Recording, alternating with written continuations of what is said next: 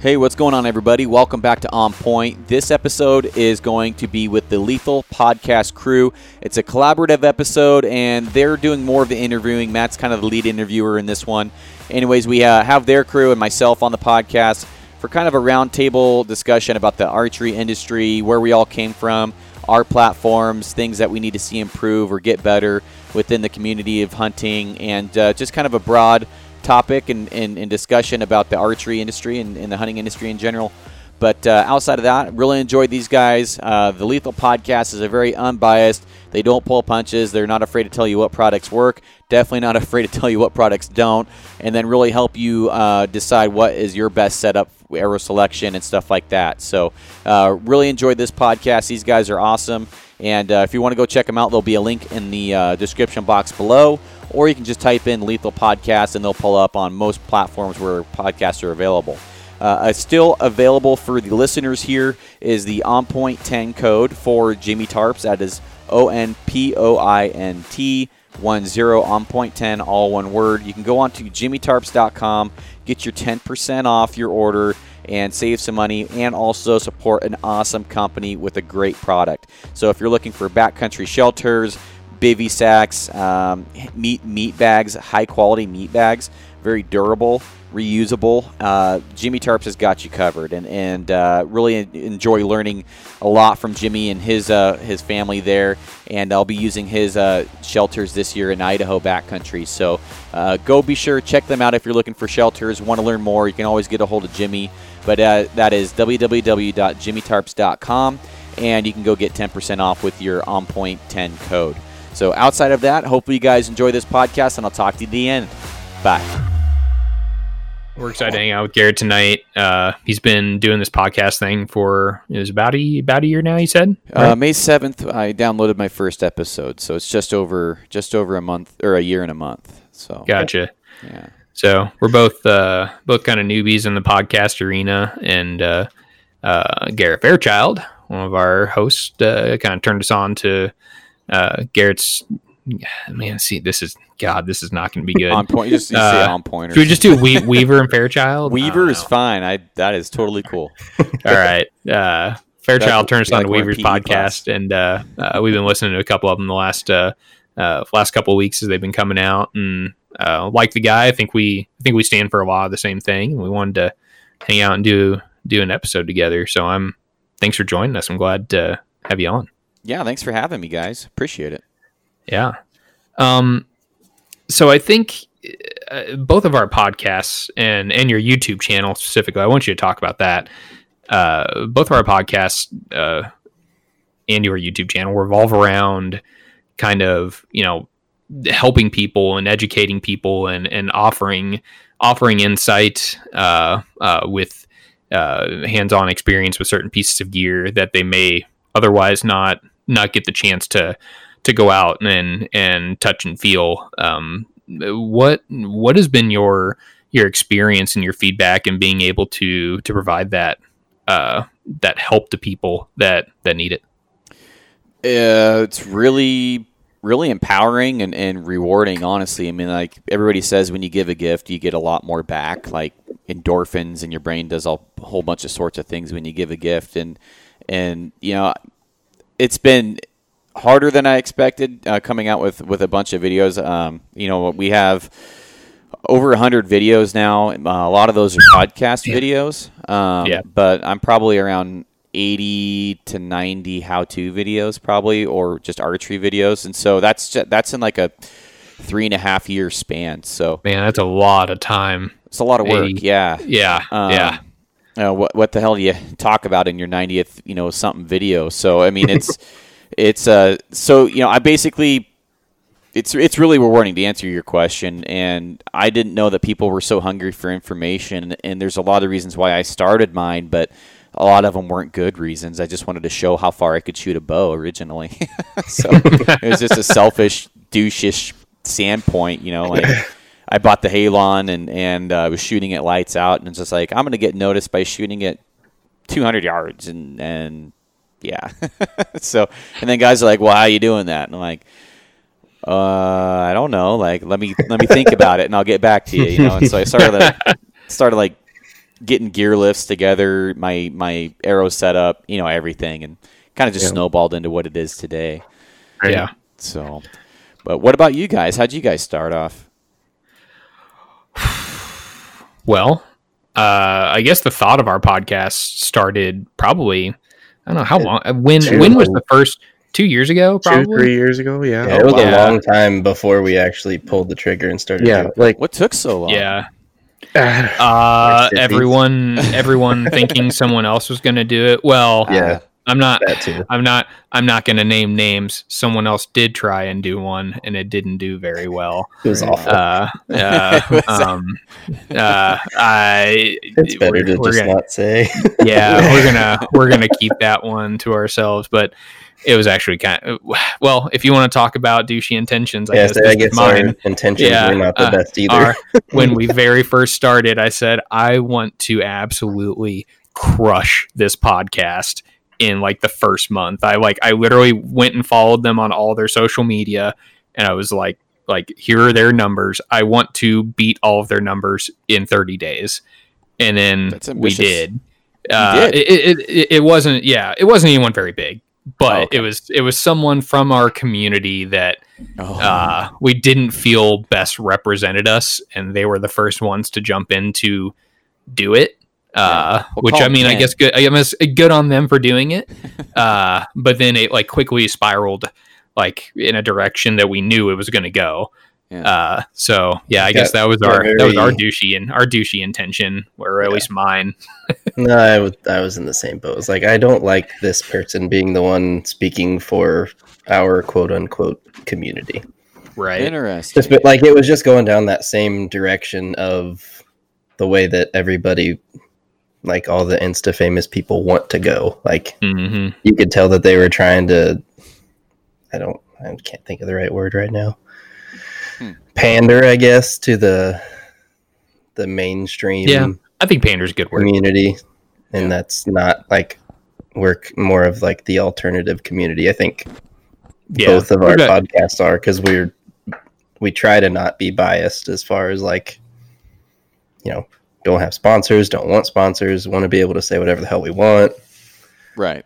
So this guy was, uh, we'll just call him Ken because Dane Cook has that joke about there's a Ken in every group. uh, so Ken was trying to just be, you know, get his way into the industry, or I mean, he's just kind of like being. yes Yeah. well th- this individual was was most definitely trying to get into the industry uh and uh, for the yeah like for the all the all the wrong For reasons the, the fame typical and reason- yeah the Yeah. typical reasons that everybody cle- every like not everybody but a lot of people you Yeah. see these Yeah. days do yeah. Well, you know, I mean, that's that's pretty common anymore now. Yeah. I mean, I mean, everybody, everybody wants to be that person that that gets the most likes or whatever, and that's yeah unfortunately, you know, like I, I've gone through phases where it's like, you know, what's important, and then just you know, when I'm doing things that don't come natural or aren't genuine, I just feel dirty. Even when I'm out there hunting, Yeah. I'm taking a photo. I'm like, why am I taking this photo? like, yeah this isn't this isn't what Yeah, I would do if I didn't have a freaking Instagram. Like, why why am I Right. doing this? And it's like, still kind of how i feel about Yeah. filming hunts and whatnot too it's just because oh, I don't Right. like my one. I don't like my voice. Two, it just feels unnatural to Yep. to film things. But Hmm. Then I come back, like you know, then I think back on it. I'm like, man, I really wish I could share that with other people, especially yeah, when I'm by myself and like the stuff Yep. that I see and encounter. It's like that was really awesome. I really wish other people could see it and experience it with me, but I didn't turn the damn camera on. yeah Right? Well, my turkey hunting film this year, I had a couple of them. Um, that that was really fun. That was legitimately fun filming, and, and one of them was self filmed, and then the other one I had my best friend and my uh, one of my other really good friends. And uh, I'm like, I just want people to see how we are. Like, I just want people Yeah, to actually right. like understand how big of a dork I am and how like much fun we have. Yeah, like you know, like We're always And, uh, dicking off. yeah, and, and it's funny. Like, I, I don't turkey hunt. Like, this is the first year I've ever actually tried to kill a turkey. did you like it did you like it, It, it was fun. hell yes you like It It was fun. It was fun. I'll be doing Guys, it more. turkey hunting is fun i don't care what you say Yeah. fairchild and blaine just- turkey hunting is a good time I told It is you a good time. because I'm not good at it. That's why it pisses me off. Exactly. Same here. I suck I just- at it, but in Roseburg, you can suck hunting. and still kill something with it when it comes to turkey hunting. So, I Yeah, could probably, man. if I'd spent a weekend doing it out at my buddy's place, I could kill a damn turkey. But oh hell yeah, I'd rather spend that weekend doing something else, like chasing bears. yeah. I was gonna say bear hunting. Okay, well that's I, I, that's a little different, I guess. Uh, man, those- fr- coming from coming from Missouri, we're like a top three uh, turkey state uh, in in the country, and it, like, and my my farm specifically, I'm saying all this, and I had the worst turkey hunting year ever. Uh, um, but my farm is just like a gold mine. Like, I mean, we've taken so many big birds off uh, off our property, and uh, yeah, I just I grew up and just completely growing up, I completely fell in love with turkey hunting, and you know, it's it's the it's the poor man's elk. Uh, you know, we we get to finally have a little interaction with the animal that we're hunting because we don't really get that with whitetail. Uh, and uh, it's yeah, it's a good time. So don't hate on me for hunting my little dinosaur, my baby dinosaur elk, If, Garrett. that, if that's all that I had to hunt now, I would. But turkey season's the same time as elk, or not elk season. Uh, well, fall turkey is, but turkey season's the same time as bear season. So the fact that I had a bear tag, I'm gonna go chase bears. kind of a fair. no-brainer. I'm in the That's middle. I'm in the same boat, but one evening I didn't have enough time to go kill a bear and then take care of it the next day. So I was like, I can go kill a turkey. You know, Yeah. like I can do that. And Yeah. uh, and actually, like, I'm not my my my subscriber base isn't about turkey hunt videos, so I got like less than probably a thousand views on on both of them. But the ones that watched it were like, "That's my favorite turkey hunt video I've ever seen." I'm like, really, "Yes." I'm gonna have to check it out. I haven't. Yeah. You put it on your YouTube video or on your YouTube page? Yeah, like we Yeah. we're, we're uh, me and my buddy are having like a calling contest, like out in the woods, because we both suck so bad. Like Yeah. we're using this scratch call. I call it the little douche, and uh, little deuce on there, and so we're like scratching it. My buddy is, is like awkwardly staring at the camera, focusing on, but he's like like scraping it like so hard, it looks like he's a serial killer. It's like what the fuck? What am I watching here? And uh, yeah, there's it's just it's just a bunch of fun because we know we suck, and we know like if we just keep trying, we're gonna get a shot. So, and ended up being a spot in stalk. And Oh, nice. uh, Best 'cause one, our man. It's best turkey- type. yeah, because our turkey calls weren't working. I don't know why. and uh, it, uh, it's just a lot of fun, man. And, and, you know, like we they, we introduce people into the Taylor Swift thing. Um, our hunting group has, and uh, it's just it's just a bunch of fun. You know, just probably how, how probably how everybody is out there in the woods when they don't have a camera. But we treated it like we didn't have a camera, and it was just a really fun time. It was actually one of the funnest edits I've done. It was it was a blast. Yeah. Yeah, uh, that's I. I'm, I I'm kind of yet to make it through my elk season footage, but like there were no animals on the ground as a result of the whole season. but this, I know that I got some good stuff on film, so I need to make something out of it. Like at least just all of the parts of us dicking off and making stuff almost happen. Yeah, yeah. I got like probably 15 minutes of Anthony crop dusting me this year. That was awesome. Because every time I'm following him, like he'd like churn around and have like this like shitty smile. I'm like, you motherfucker. I know I know what Again? you just did. Again, like we are on a 350 bowl and you're farting. What if the wind switches? and uh, so, yeah, let's just shit like that, man. I mean, that's that's us. That's what we do, and it's it's fun to actually start sharing that with people. And my hunting partners hate filming in the moment, but when we go back and I edit or I show them the footage, like, okay, that might have been worth it. like, Yeah, damn straight, that's Yeah. worth it. Even if it's Yeah. just for us, you know. I always feel awkward like turning the camera. Like I'm usually the one with the camera because it's my camera. So Same like here. I'm usually the one filming, and then my friends Yeah. look over. They're like, "What the? What are you doing?" like I'm filming, man. I'm trying to. Yeah. Well, when I buddies film, we it trying to be like born and Witch raised. You're hushing. I'm like, dude, Yeah. no. I'm just want to. Never Yeah. mind. Yeah, haters gonna hate, man. That's all I can say about that. Like you'll be happy later when you see how cool this is when you shoot a bull. Yeah. right? Yeah, yeah. Then when you shot something, then I know you're going to turn around and say, "Did you get it on film?" Yeah. exactly. no, what I'm you gonna yelled say. at me to turn it off. Oh yeah. Oh man, that's funny. So what uh what prompted you to do the switch? Because we we're the four of us. Uh, Rob's not here tonight, but the four of us are just a bunch of nobodies, and apparently that's a problem to some people. Uh, uh, but we're just Yeah. a bunch of nobodies, and and uh, uh, you know we didn't have any type of social media platform at all before this. So what what made you decide to uh, you haven't made a switch, but uh, to to do a podcast in addition to doing your YouTube videos?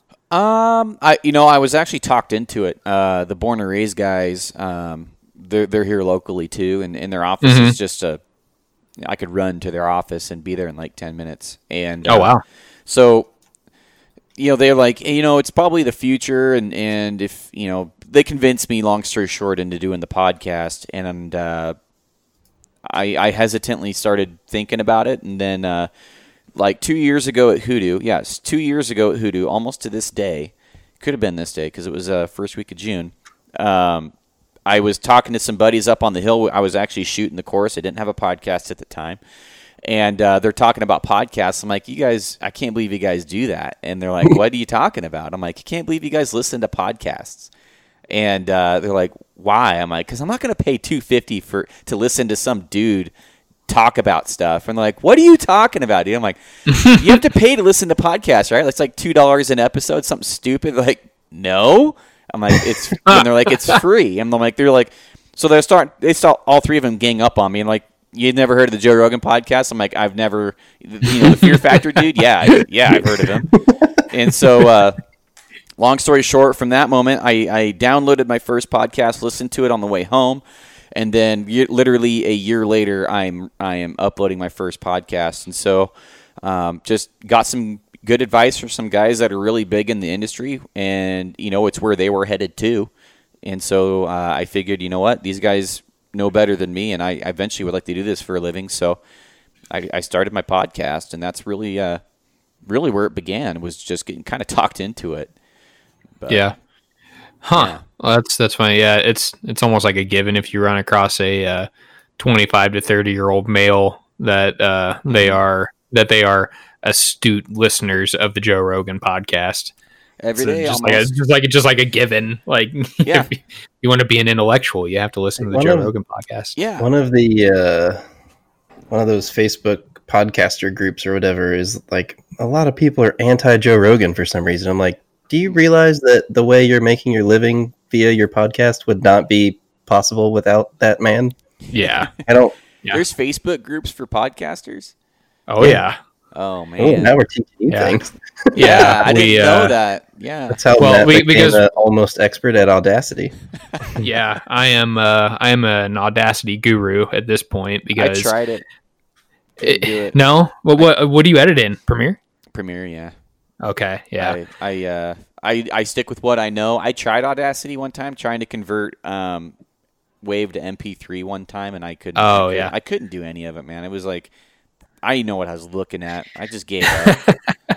well, that's. I mean, uh, I am. Uh, I guess you could. I'm a bit of a group junkie on Facebook. Like, like any hobby I'm like interested in, I'll go and I'll find like the five biggest Facebook groups and join them because I just I want to I want to like see what people are saying and talking about. And you know, if, when we started this, I kind of when we ran into hiccups, I would post questions on these on these podcast groups. Like, how do I fix this? You know, this happened. What do I do? And no one had good answers. Like nobody. And these are supposedly people that have been doing it forever.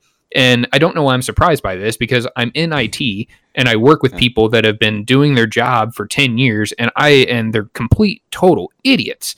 Yeah. So uh, uh but and the same holds true for these people and not everyone uh, obviously s- some are better than others but these people have been doing podcasting for supposedly you know 10 years or whatever and uh and they don't know anything. I'm like how do you fix this in audacity? And they're like oh you want to do this? And i'm like no you don't. So that's that's not that's not right. And then i'll figure it out. So Huh. yeah i just i became a, a bit of an audacity wizard by uh, being forced to fix stuff Huh. uh, mo- mostly mostly from uh, uh, Blaine's furnace in the background, having to fix that all the time. A little bit of background so in noise. these podcast groups, is it just people talking about other podcasts, or is it like a bunch Uh, of, d- depends Mostly, which one you're in. Yeah. Uh, it- you know, you're, you're thinking of outdoor podcast junkies, aren't you, Blaine? yeah, I was gonna say uh, mostly your own. that's a podcast? yeah. that's a group too, huh?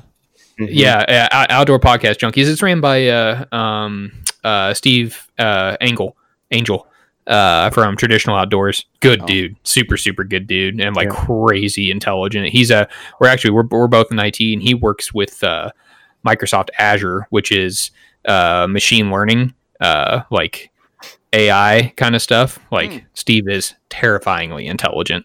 Uh, but yeah, but he's he runs outdoor podcast junkies. But uh, no, there's uh, some of the groups are self are like just filled with self promotion, which are like completely pointless if you're asking me.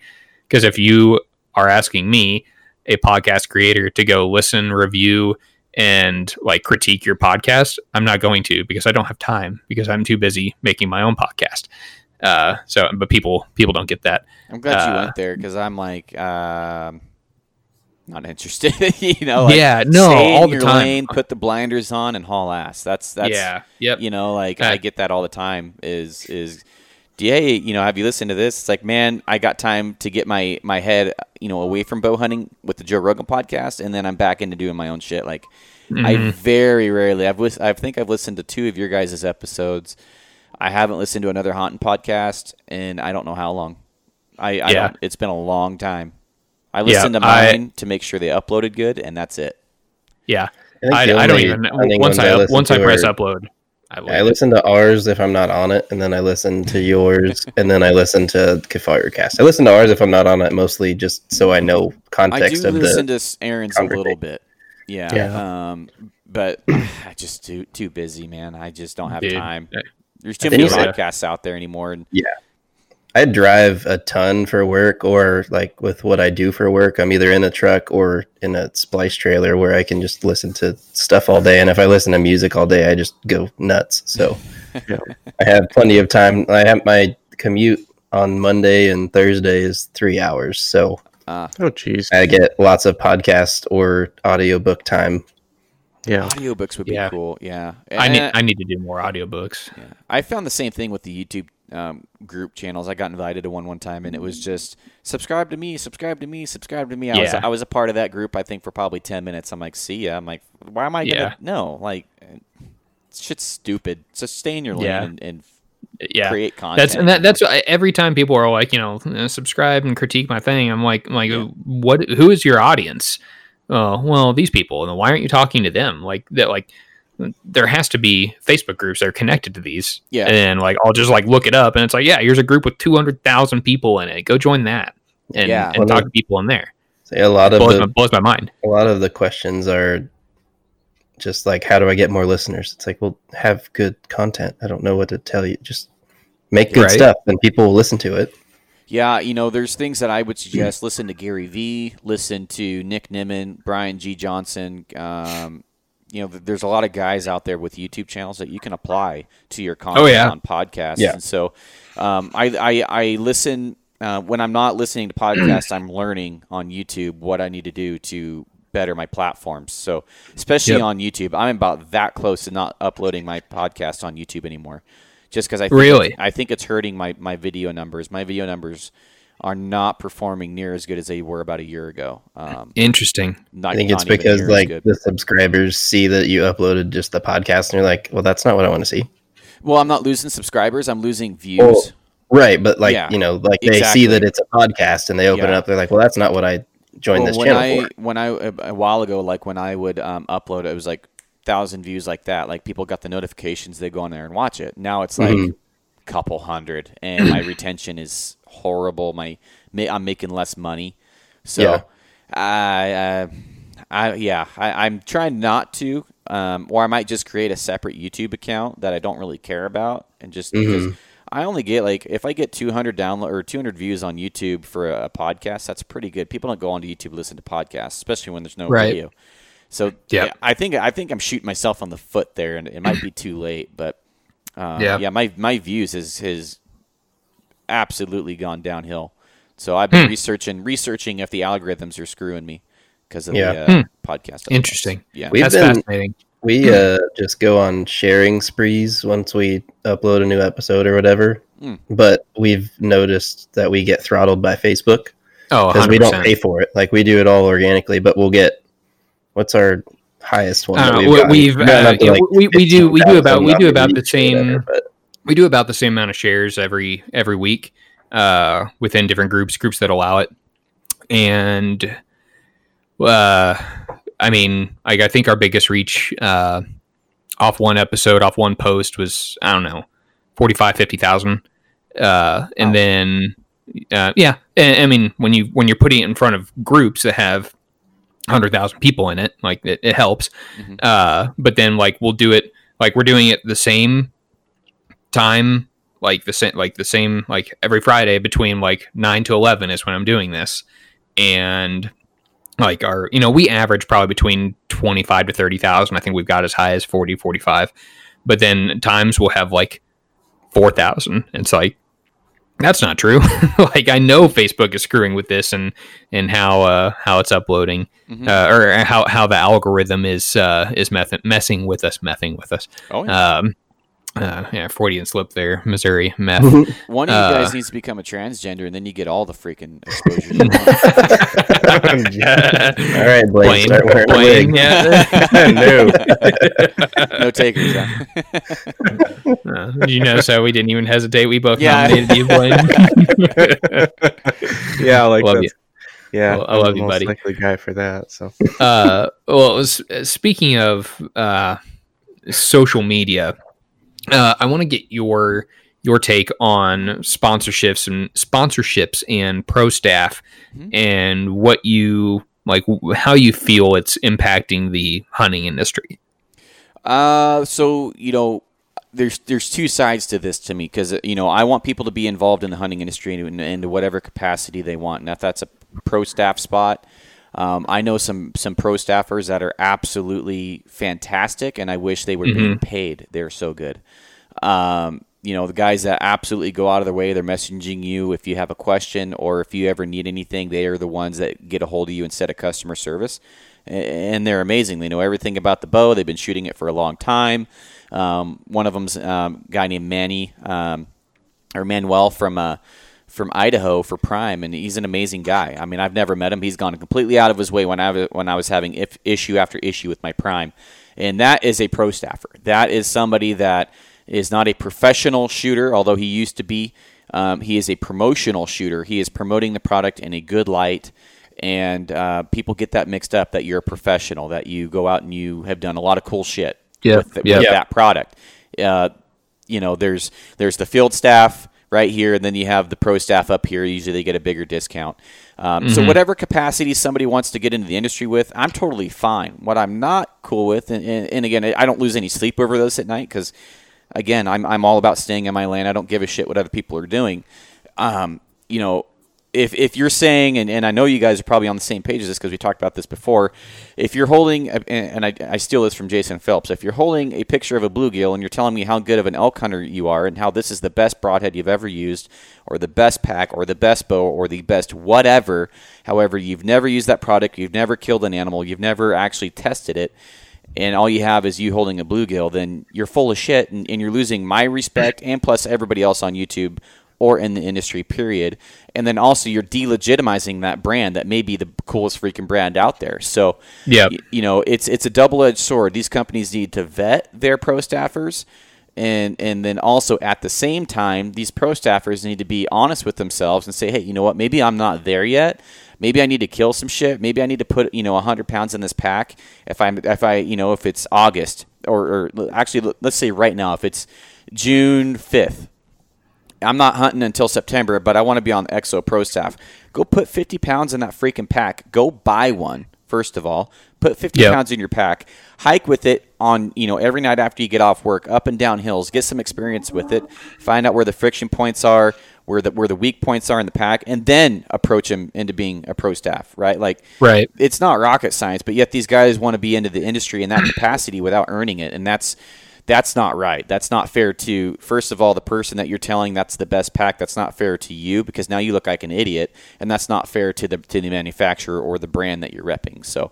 Um, that's that's my opinion. Um, again, I don't lose any sleep at this, and I, I laugh at it, and I and I and then I do my thing, and I create content. So, um, Yep. that's that's my thing. I, I'd love to hear what you guys think, but um, yeah, I mean, it's like I said, there's great ones out there, and then there's probably the ninety percent which are full of shit. So, um, Yeah. and, and I would say it's probably it's probably the 80-20 rule is probably what it is. But Yep. 80 20 applies on just about everything. yeah, kind of scary. I really like the guys that you know they you can you can tell right, as soon as they start talking, like whether you're in person or you know just talking on Facebook or whatever. You can tell as soon as they start talking which side of that line they fall on. I think, hmm especially in person, or you know if if somebody like I experienced it quite a bit just talking to people at Northwest Mountain Challenge because I just talked to people. Like I met you there, like actually met you there Yeah. um, and like I, I just wanted to talk to you. Like that's how I am with everybody, though. Like that's me. I, I don't need like I don't need anything from you. If I want something from you, it's information, and like we can have that through normal conversation. And if you know something like some sort of a relationship buds from that, cool. If not, I'm gonna buy what I'm gonna buy either way.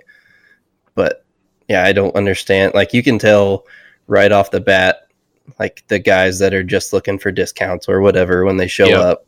It's Like- all about the discount for most people. Yeah, like I don't give a shit. Like I have money. Like I have a good job. I can buy what I want. I'm not married. I don't have kids. So like I don't like that I can afford stuff. And like I understand if you need that like you don't I don't know. Guys don't need that discount. Like maybe like you said, maybe Right. you're ju- like maybe you're just not there yet. And that's okay. Like there's nothing wrong with that, but you need to recognize that you're not there yet. And Right. uh, like the company needs to say no man you're not there yet like i know i i like First Lite i wear their stuff but they've got a fairly difficult barrier of entry to get on their pro staff. Like at, at least as far as i know like there's an application process and like you have to have some sort of a social media platform and all that kind of stuff. And like it's Yeah. not you can't just be like can't just message somebody like with not to put them on blast but element arrows is going through a, a change. And now i'm seeing a shit ton of dudes pop up and being on their pro staff for you know or brand ambassadors is what they're calling them and i've seen 10 pop up on my feed in the last week Hmm. it's like okay Yeah. why? I mean, that's fine, but why? Like, have you ever Well, shot them before? Why do you want to yeah. be? Why do you want your name associated with that if you've literally never laid hands on those arrows?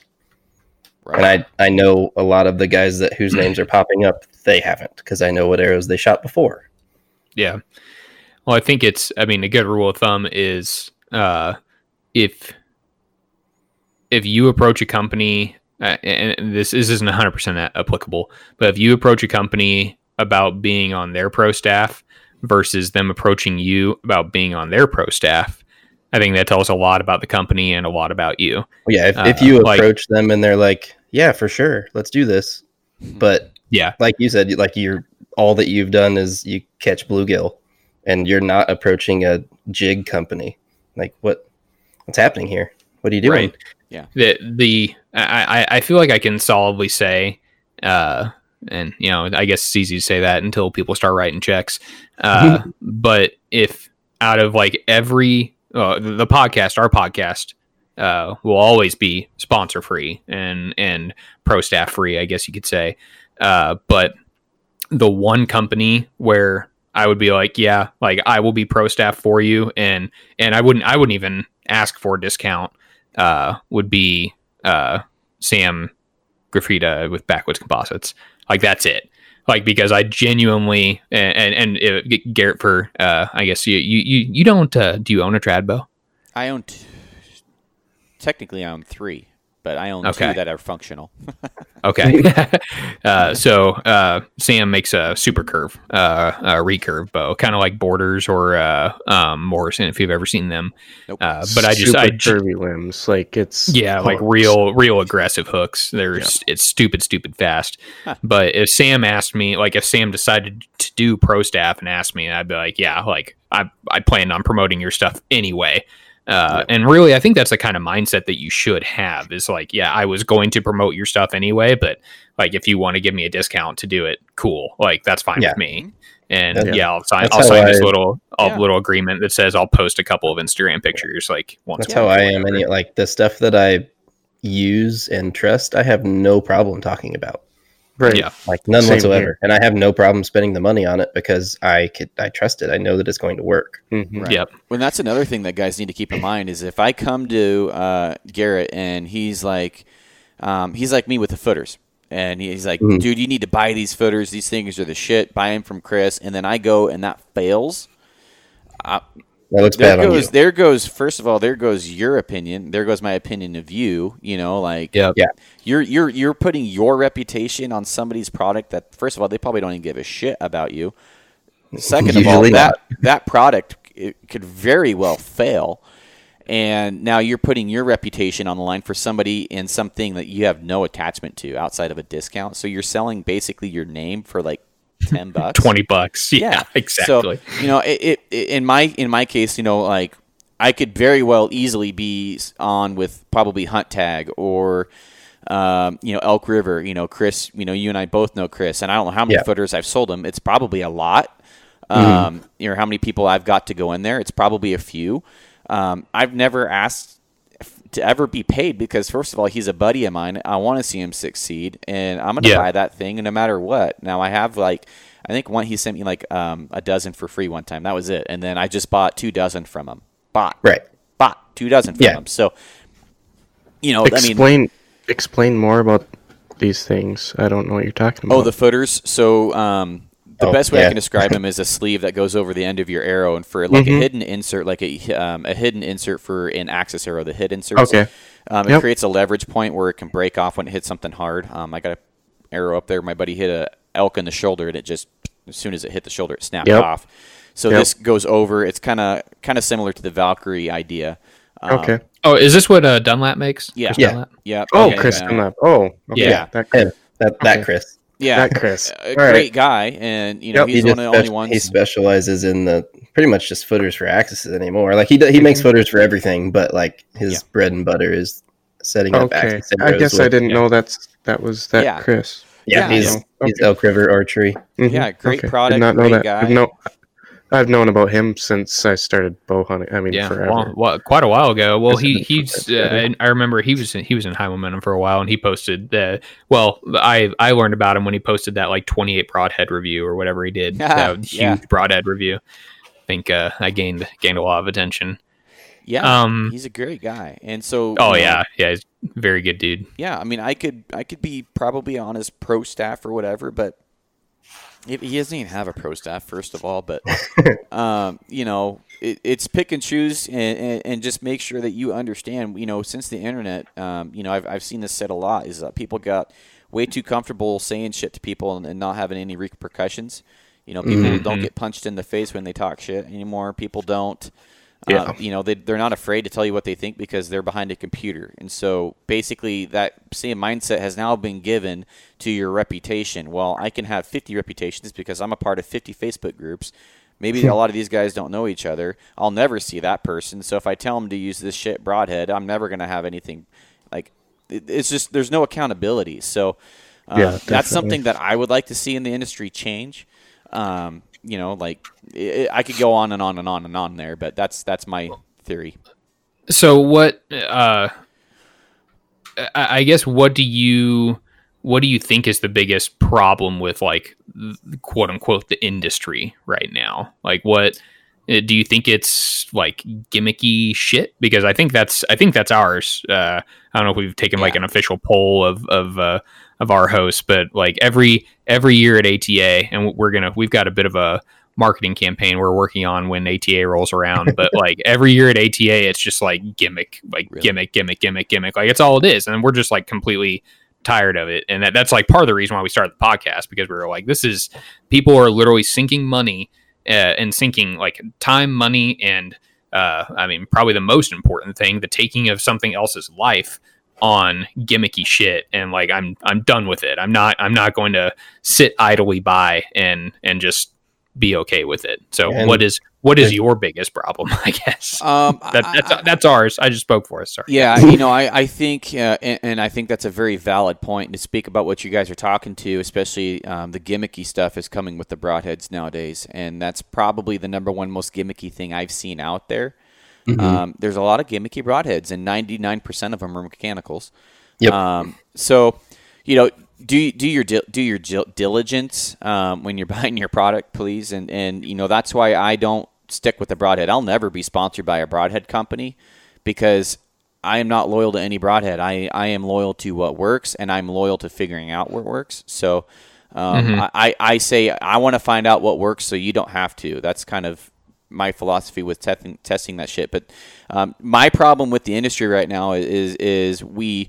I was talking about this the other night, and who was I talking about this with? It was someone on Facebook, a, a buddy of mine, I think, and uh, it was a trad trad bow hunting group that my buddy runs uh, runs or owns Oh. or whatever. Mhm.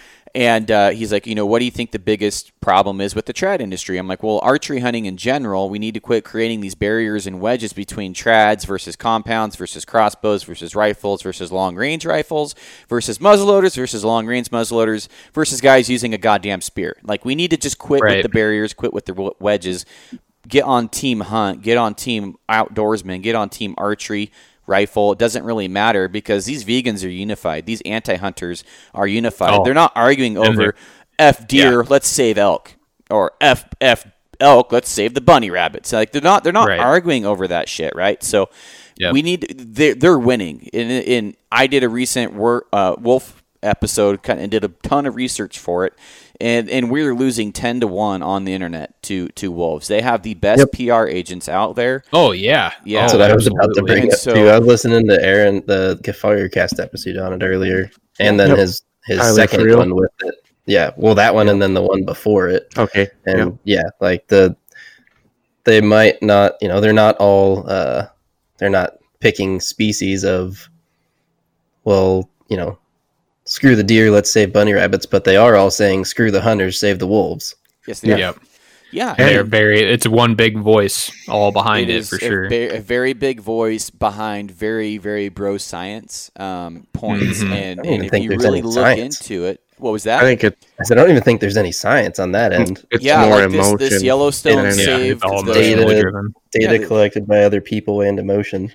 Yeah, Yeah. the you know the Yellowstone save the save the rivers bullshit is is such propaganda. Oh propaganda. God! I So- remember when that came out, and I was Yeah. like, "Okay, I'm going to research this for five minutes and prove it wrong," and that's exactly what Type happened. It was like, "No, and wolves, and that is like the how are wolves good for the ecosystem? How are good, good wolves good for the river? Like it's all about. That's probably the number one thing you'll see is Yellowstone this, Yellowstone that, and there's Yep. nothing to combat com, combat that outside of small podcasts like mine.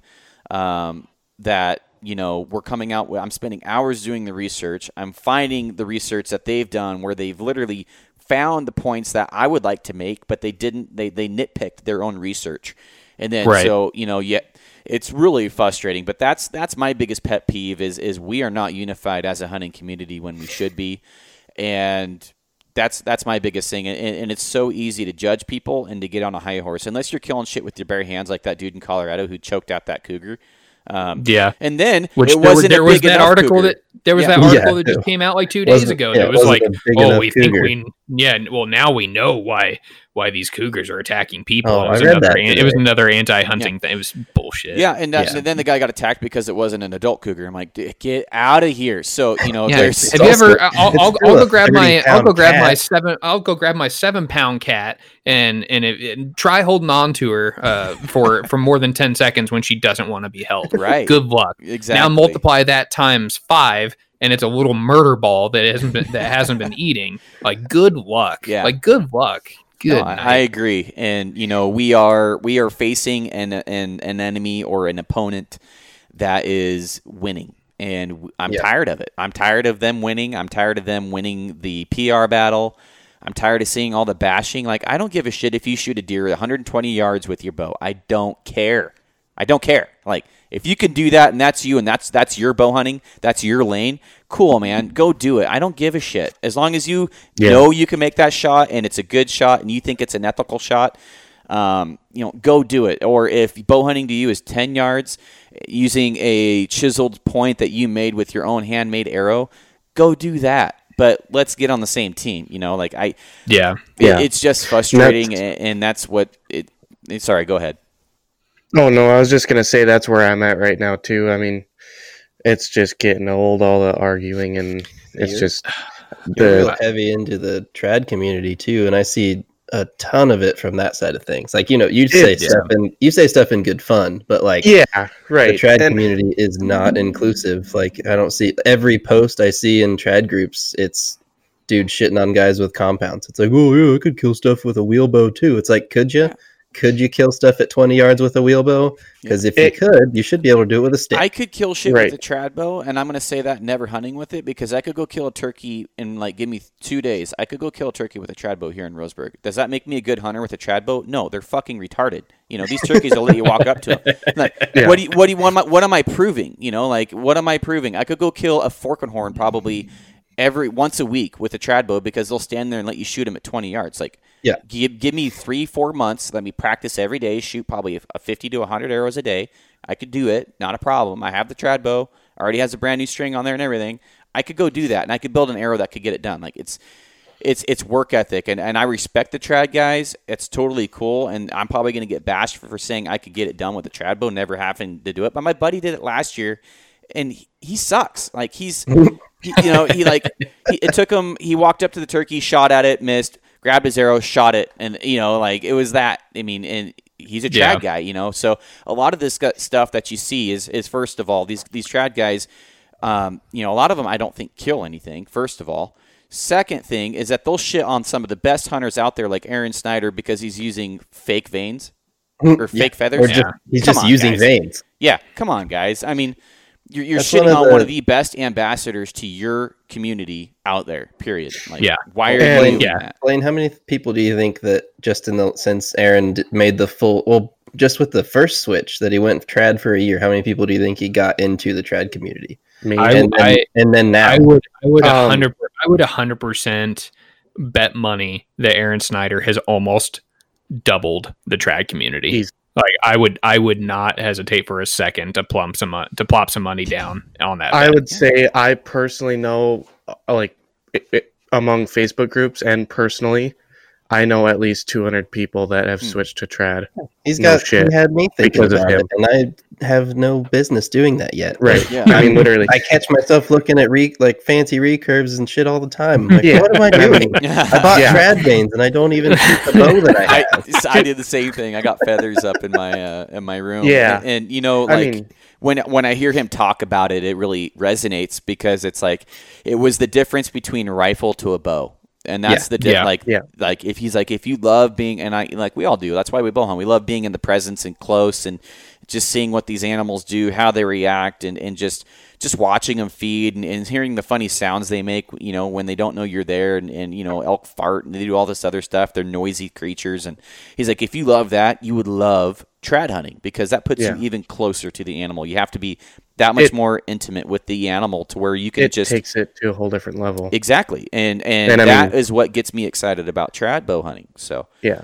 Two Um, years ago, I I would have never dreamed I'd be shooting a stick bow. Now I have nine, of- seven, eight, nine of them on the, right behind me, and I'm hooked. So I mean, I would, li- I would like to point out, like, uh, two weeks ago, we said that you had like ten bows, and you're like, no, I've only got like four or five. yeah, now, now you're back up to ten. yeah. I don't. Uh, I've kind of lost count. I don't know between Oh. risers and limbs and Poor thing. Yeah, I don't know.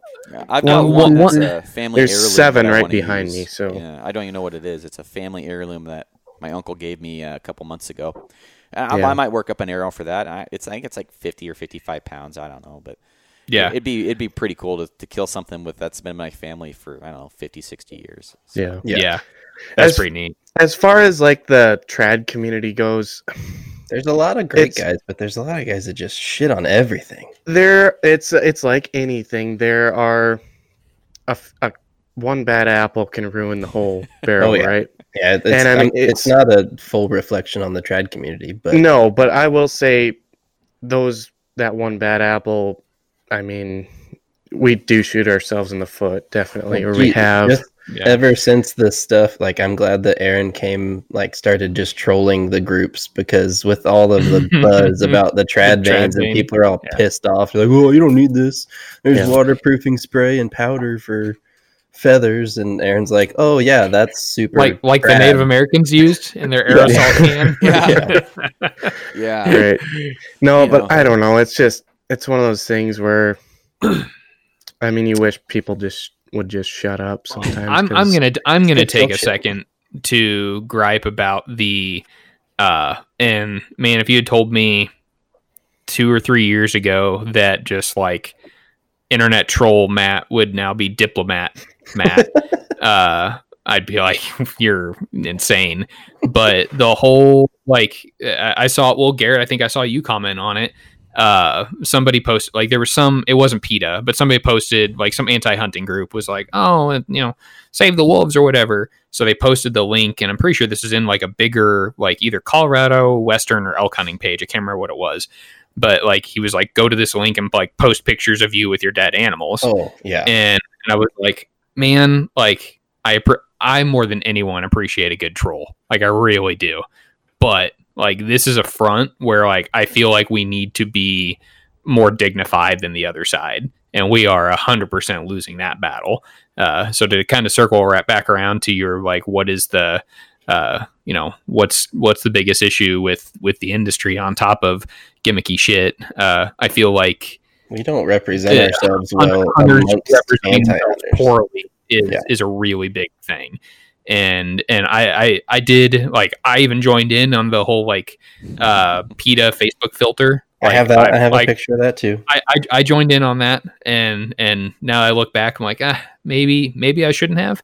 Uh, but you know, I, I I feel like if people did did a better job of actually being willing to sit down and discuss with people, and I I follow uh, uh because I I enjoy absorbing new news from both sides uh, of the aisle. I follow I follow a couple of uh, uh, left leaning news news website pages, stuff like that. And anytime like some type of animal is killed in Africa that's even like somewhat controversial, they're always like the first people to post it. And people go on there like, oh my god, trophy hunting, and they freak out. And my every time I make a point to go on there and respond um, and say something along the lines of like, hey, like I am a person that supports this style of hunting. Uh, I'm making this comment to reach out to people here if you want to have an actual conversation about uh, about the African hunting model and and why it works. And more often than not, I get people that eh, they will at least engage, and people that respond to that type of comment typically aren't people that are like flying off the cuff. They're like, "Oh, I actually want to have a conversation with this person." And I don't know if I've how many minds I've changed. Maybe maybe a couple, but that's more than what we had at the beginning. And and I- I think I think hunters do a poor job of representing themselves and the and the community, especially when hunting numbers are dwindling. And uh, I mean, when uh, all of us are about the same age, like when our when our fathers and grandfathers die, like it's gonna be tough uh, uh, because our generation isn't having kids nearly at the rate that uh, that the baby boomers had had kids at, uh, and Generation And- X had kids at. and everybody is mo- like living in already or moving to big cities, so they don't Right. have that part of the culture is Yeah. Gone pretty much Well, because you know it started with like dads moving to the city to find better Work, jobs yeah. or whatever and then you know they just stopped hunting because they didn't have a place to hunt anymore or else they didn't like they didn't think they did and now like their kids don't get to hunt or fish or anything like they don't get to go outdoors so you like Right. kids are Yeah. playing just playing video games all sorts of shit Right. and that part is gone. So when we decide to try to troll PETA or whatever, it just blows up in our face because it makes us look like assholes. It's like, oh wow, look at You- all these dead animals. It- but it- it's there's exactly- no like, there's we, no we context. live up we live up to their expectations when exactly. we do that. Yeah. Yeah. That's exactly what they want to happen. Right. Same Totally. thing with the trad community thing. I, I joke around that the Yeah, trad bunch of guys are the equivalent of Trad of, holes. of of barbless fly fishermen. You know, like eh, they're they're you know you get the elitists on both sides, and it's just Yeah. like you know we got to get rid of that, guys. We got to That- get rid that's of that. is that stroking dicks? Is that what That's that is? what that is. stroking, Ah. Stroking, stroking two dicks. yeah, they're just jerking each other off on both. It's just a big thing of tug of war, man. It's just, I, I, I, and I, you know, should applaud you for for taking that grassroots effort. I, I, made, I reached out to a friend that we were decent friends in high school, and she moved up to Portland and became a feminist and uh, was talking shit about uh, Africa, hunting in Africa, and I just got back. You so you went there. Yeah, I just got back uh, when when this conversation happened. I said, "Hey, you know, I'd love to talk to you, about this because if she was like, why, why, why, and just starts hammering on, I'm like, if you legit want to know why, I'd love to talk to you about this." And then it went extremely downhill very fast from there because she went off the rails about me being an elitist male she you're like Yeah. no You're, you're a white mind. male, Garrett. Obviously, yeah. you're and wrong. so like I'm like I don't know what happened to you between high school, but you used to be cool. Like you used to be Mm-hmm. let's party, let's hang out, let's do this, let's do that, and then somewhere she got a big chip on her shoulder, and that's what. No, I I feel bad for these people because living life with a big chip on your shoulder like that must really suck, and it takes so Yeah. much energy. I mean, it's like having this, having this thing in this cage that you have to guard constantly, and it just takes all your energy to guard it, and you don't have time for other shit. It's like, why are you spending all this time on that? And and you know, to be honest with you guys, after listening to the Joe Rogan podcast, a lot of them are bots. Like so, you Yep. you know the Oh, ones yeah. that are engaging you honestly and, and, and, and authentically are, are not the bots, but a lot of those things on there are designed to get you to engage. And, uh, and and and to echo another thing here that you guys are talking about, I did a podcast about wolves in Oregon probably a couple months ago, and uh, you know we went off the rails a few times there. I had to edit about 15, 20 f bombs out of there, and there's probably about hundred uh, in, in the episode. you must have listened to it. uh maybe maybe. Uh, yeah, my taxidermist, uh, he's awesome. But so he was the guest on that one. He's on the wolf panel. But you know these guys, and what we said is these guys that say shoot, shovel, shut up, gut shot every one of them. Dead wolf's a good wolf.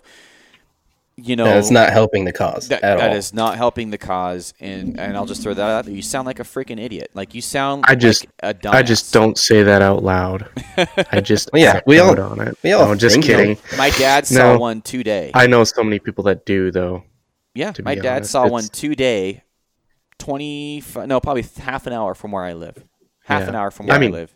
Given the opportunity, I probably would, but just We're- Well, Oregon like wolves in Don't Oregon say that are- out loud. yeah, Yeah. I'll say it out loud, guys. But, but, you know that that's not doing us a favor. And No, and, it's not. You know, I I did another episode. Um, not to keep giving myself shameless plugs here. I did another episode that said, you know, if basically I think the title of it was if you buy a uh, hunting license, you are an ambassador, whether you like it or not. And right? Yeah, And- absolutely. And you know like i i've done the funny things. I've done i've done the things i preach against before i got into the hunting like the hunting industry. I've i've strapped a, a really nice buck to my celica because my wife didn't pick me up. She fell asleep. So i mm. drove that sucker home with that thing strapped to my roof blood going down the spoiler shoved the feet under the spoiler had it wrapped literally over the hood onto my windshield drove that sucker through town. People are taking photos. You know i've done that shit. Does that do anything for hunting outside of being in the echo chamber that's like the coolest thing i've ever seen. That's so funny. No that does not. That's like a black eye. And so Yeah. Yeah. we got to think ahead. I don't ever want to be the dude and- and this is how i think i don't ever want to be the dude at a PETA rally on the big screen saying that piece of shit's why we're here. You know like i don't want that. I don't want to be that Right. guy. I don't want to be that bullet in their magazine. And, Yep. and and you know we need to think like this. And again we need all need to get on the same boat and sing kumbaya. But um, you know that's that's what needs to happen. You know it's it's you know, we, we have to learn and get better. You know, I did. I think I did the PETA thing too with the with the nice meal buck I killed a long time ago, and uh, Yeah. you know, I, I think I did that too. But you know, no one's perfect, and and and there's never too late to, all- to start getting better. yep, Yeah. So yeah, think, but we like- shoot ourselves in the foot by doing that kind of. I we mean, do. We do. It, it might it might sound good in the moment, or you know, even it feels good to say Well, it, right? Yeah, Well, exactly. it's it's self satisfaction within the hunting community Yep. because Yeah, you know, like saying, like wi- what within like you said within our echo chamber, like everybody, like it's like Yeah. it's accepted, but we have to police ourselves. Otherwise, Yeah. someone else, like other people, are going to do it for us. They're Well, already trying. Let's, so let's let's zing another one here because uh, yeah, I'm so, I, I, I sit on this shit all day long, and you guys are finally letting me vent here. So because I can't interview myself in my own podcast, obviously. So um, you can so- sure as hell try. Thank you for letting me go on my soapbox here. But here's another one. Like, eh, you know, what's a hot button for for us to be um, uh, appealing to the public, to the non-hunters? It's hunting conservationists, right? Like, how many Yep. people do you see using that term? Okay, where does conservation come into making an animal extinct and gut shooting every single one of them? That is not hunter conservation. So you're saying this, and I'm doing this motion again. Um, Yeah. You're saying this, but then, then but then you're doing this, and then people are like, okay, so they're full of shit. So you know, hunter conservation does not mean wipe out a whole freaking population of animals. Granted, whether they should be there or not. Granted, whether it's the same species or not. Granted, whether they are killing that herd in that area or not. Um, you know, conservation is a balance. It's not wiping out a whole freaking thing. Uh, minus ticks, we can do that to ticks and mosquitoes. we'll, we'll be cool. Yes, Take the Hunter, Feel keep no, no remorse. just No die. remorse. You know, wolves were here. We did make them go extinct in Oregon a long time ago, and they are bringing them back for right or wrong. I'm not going to get into that.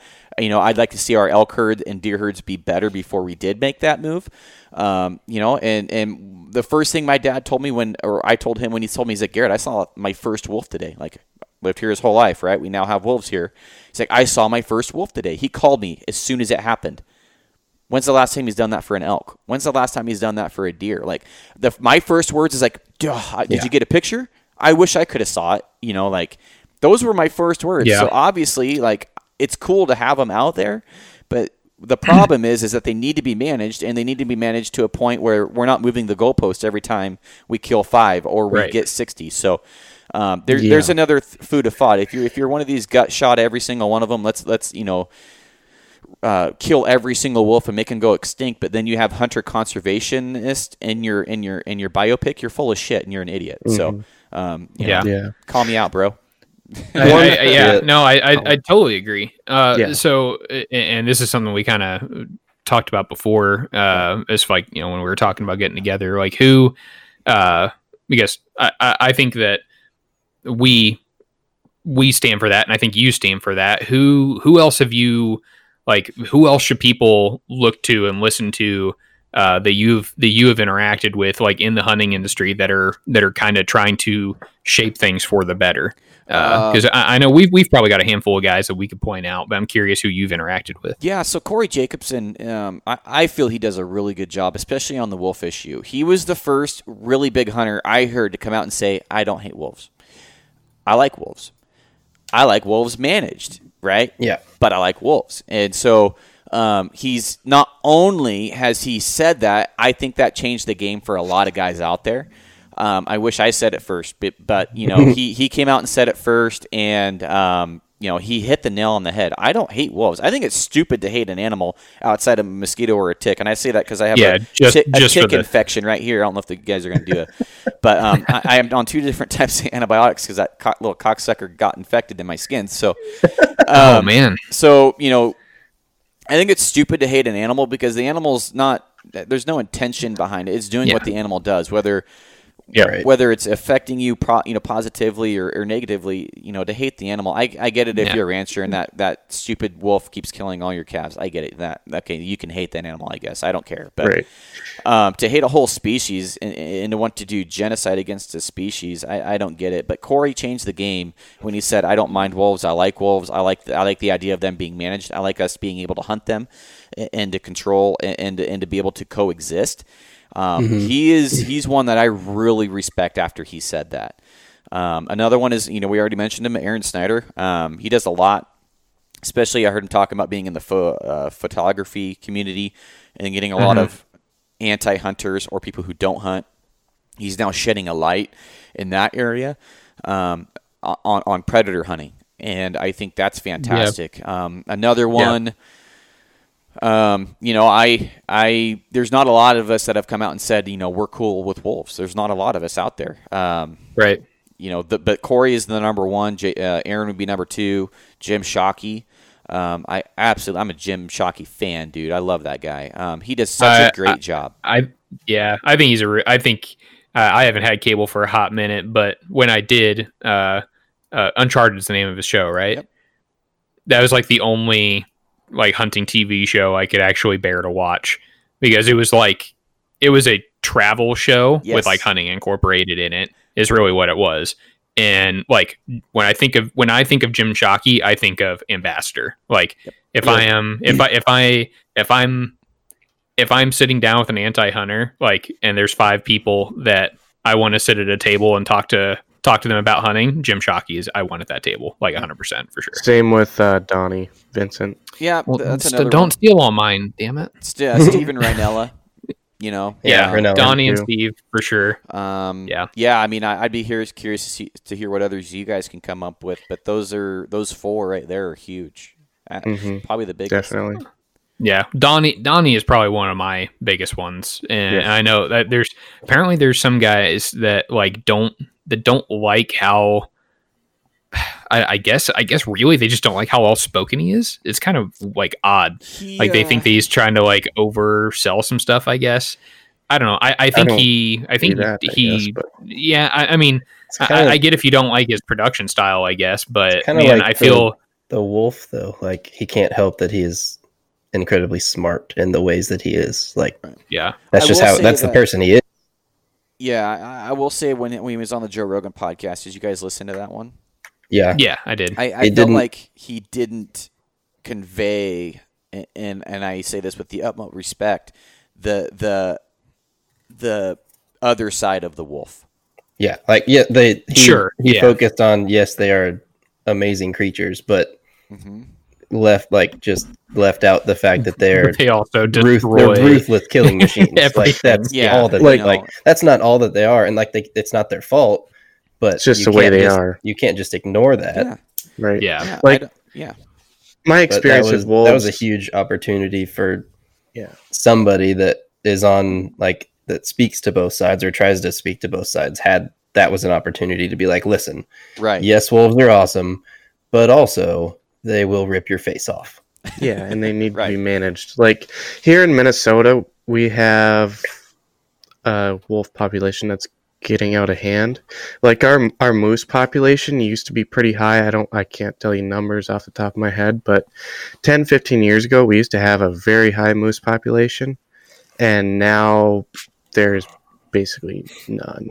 I Yeah. I can't I don't know how many numbers. same what the- thing I mean, same It's thing's low. going on in montana too yep. Yep. What's, And I mean, yeah, Yeah, they they have when i say they i mean the antis and the people in our capitals whatever that crap they've they've brought hunting you know tags they've allowed tags and then they've shut it down seasons down mid-season it's been on and off for quite a while but it's, I've never really understood that. I know I know there's somewhere like every day you have to call in and like see if one got tagged or not, and then that could just like end your hunt. Like if yeah Well, if like that's they'll have, how like the- 10, 10 Yep. of these animals, and then like you call. I know rams are that way, and that that's a little different to yeah me. it's a I little guess different. uh, But- because like I, I understand like they like were on the brink of extinction. And that's how the they, like, grizzly thing was too Hmm. for the new one like when they were going to have the new tags it was what was it one female could be shot or up to it was up to 26 grizzlies in total but only one female right and and if I that mean- one if that one sow was shot like everybody's hunts are over and everybody was cool with Mhm. it they're like okay fine we'll take Yep. the risk Yeah. yep right How'd you like Be to be fun. the douche that shoots that first bear and it's a sow? right oh god I was like, I was second in line, you dick. Yeah. yeah But, like, be me.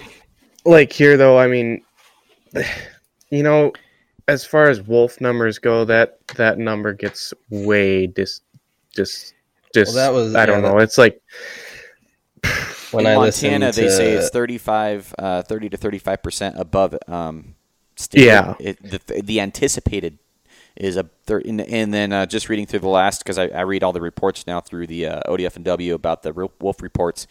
Um, Mhm. They have directly um, come out and said it towards the very back of the report. I may add that now we are anticipating 10 to 15 percent above what we were reporting.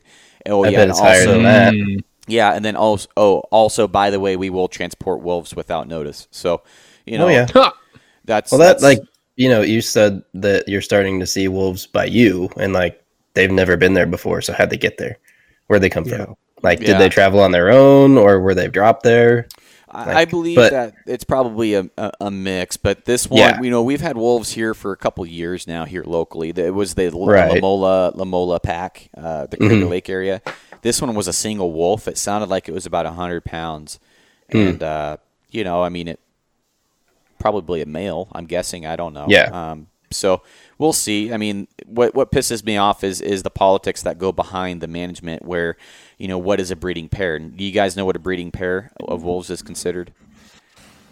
None. What's it considered? I don't Okay, know. so a breeding pair is a pair of wolves that is together running around, has pups. Two must survive to be considered a breeding pair. If one survives, it's not a breeding pair. So that is two considered. pups have to survive? Two pups have Or- to have to survive till the end of the year. Um, Hmm. uh, and so that you know things like that. I'm like, well, then how? I mean, so you're counting a, a breeding pair. It could have one pup, and then that's not a breeding pair. Like, how's that make sense? Or you could have a, Yeah. a wolf, two wolves, a female and a male that you know they're going to bang, and yet there that's not a breeding pair, and so.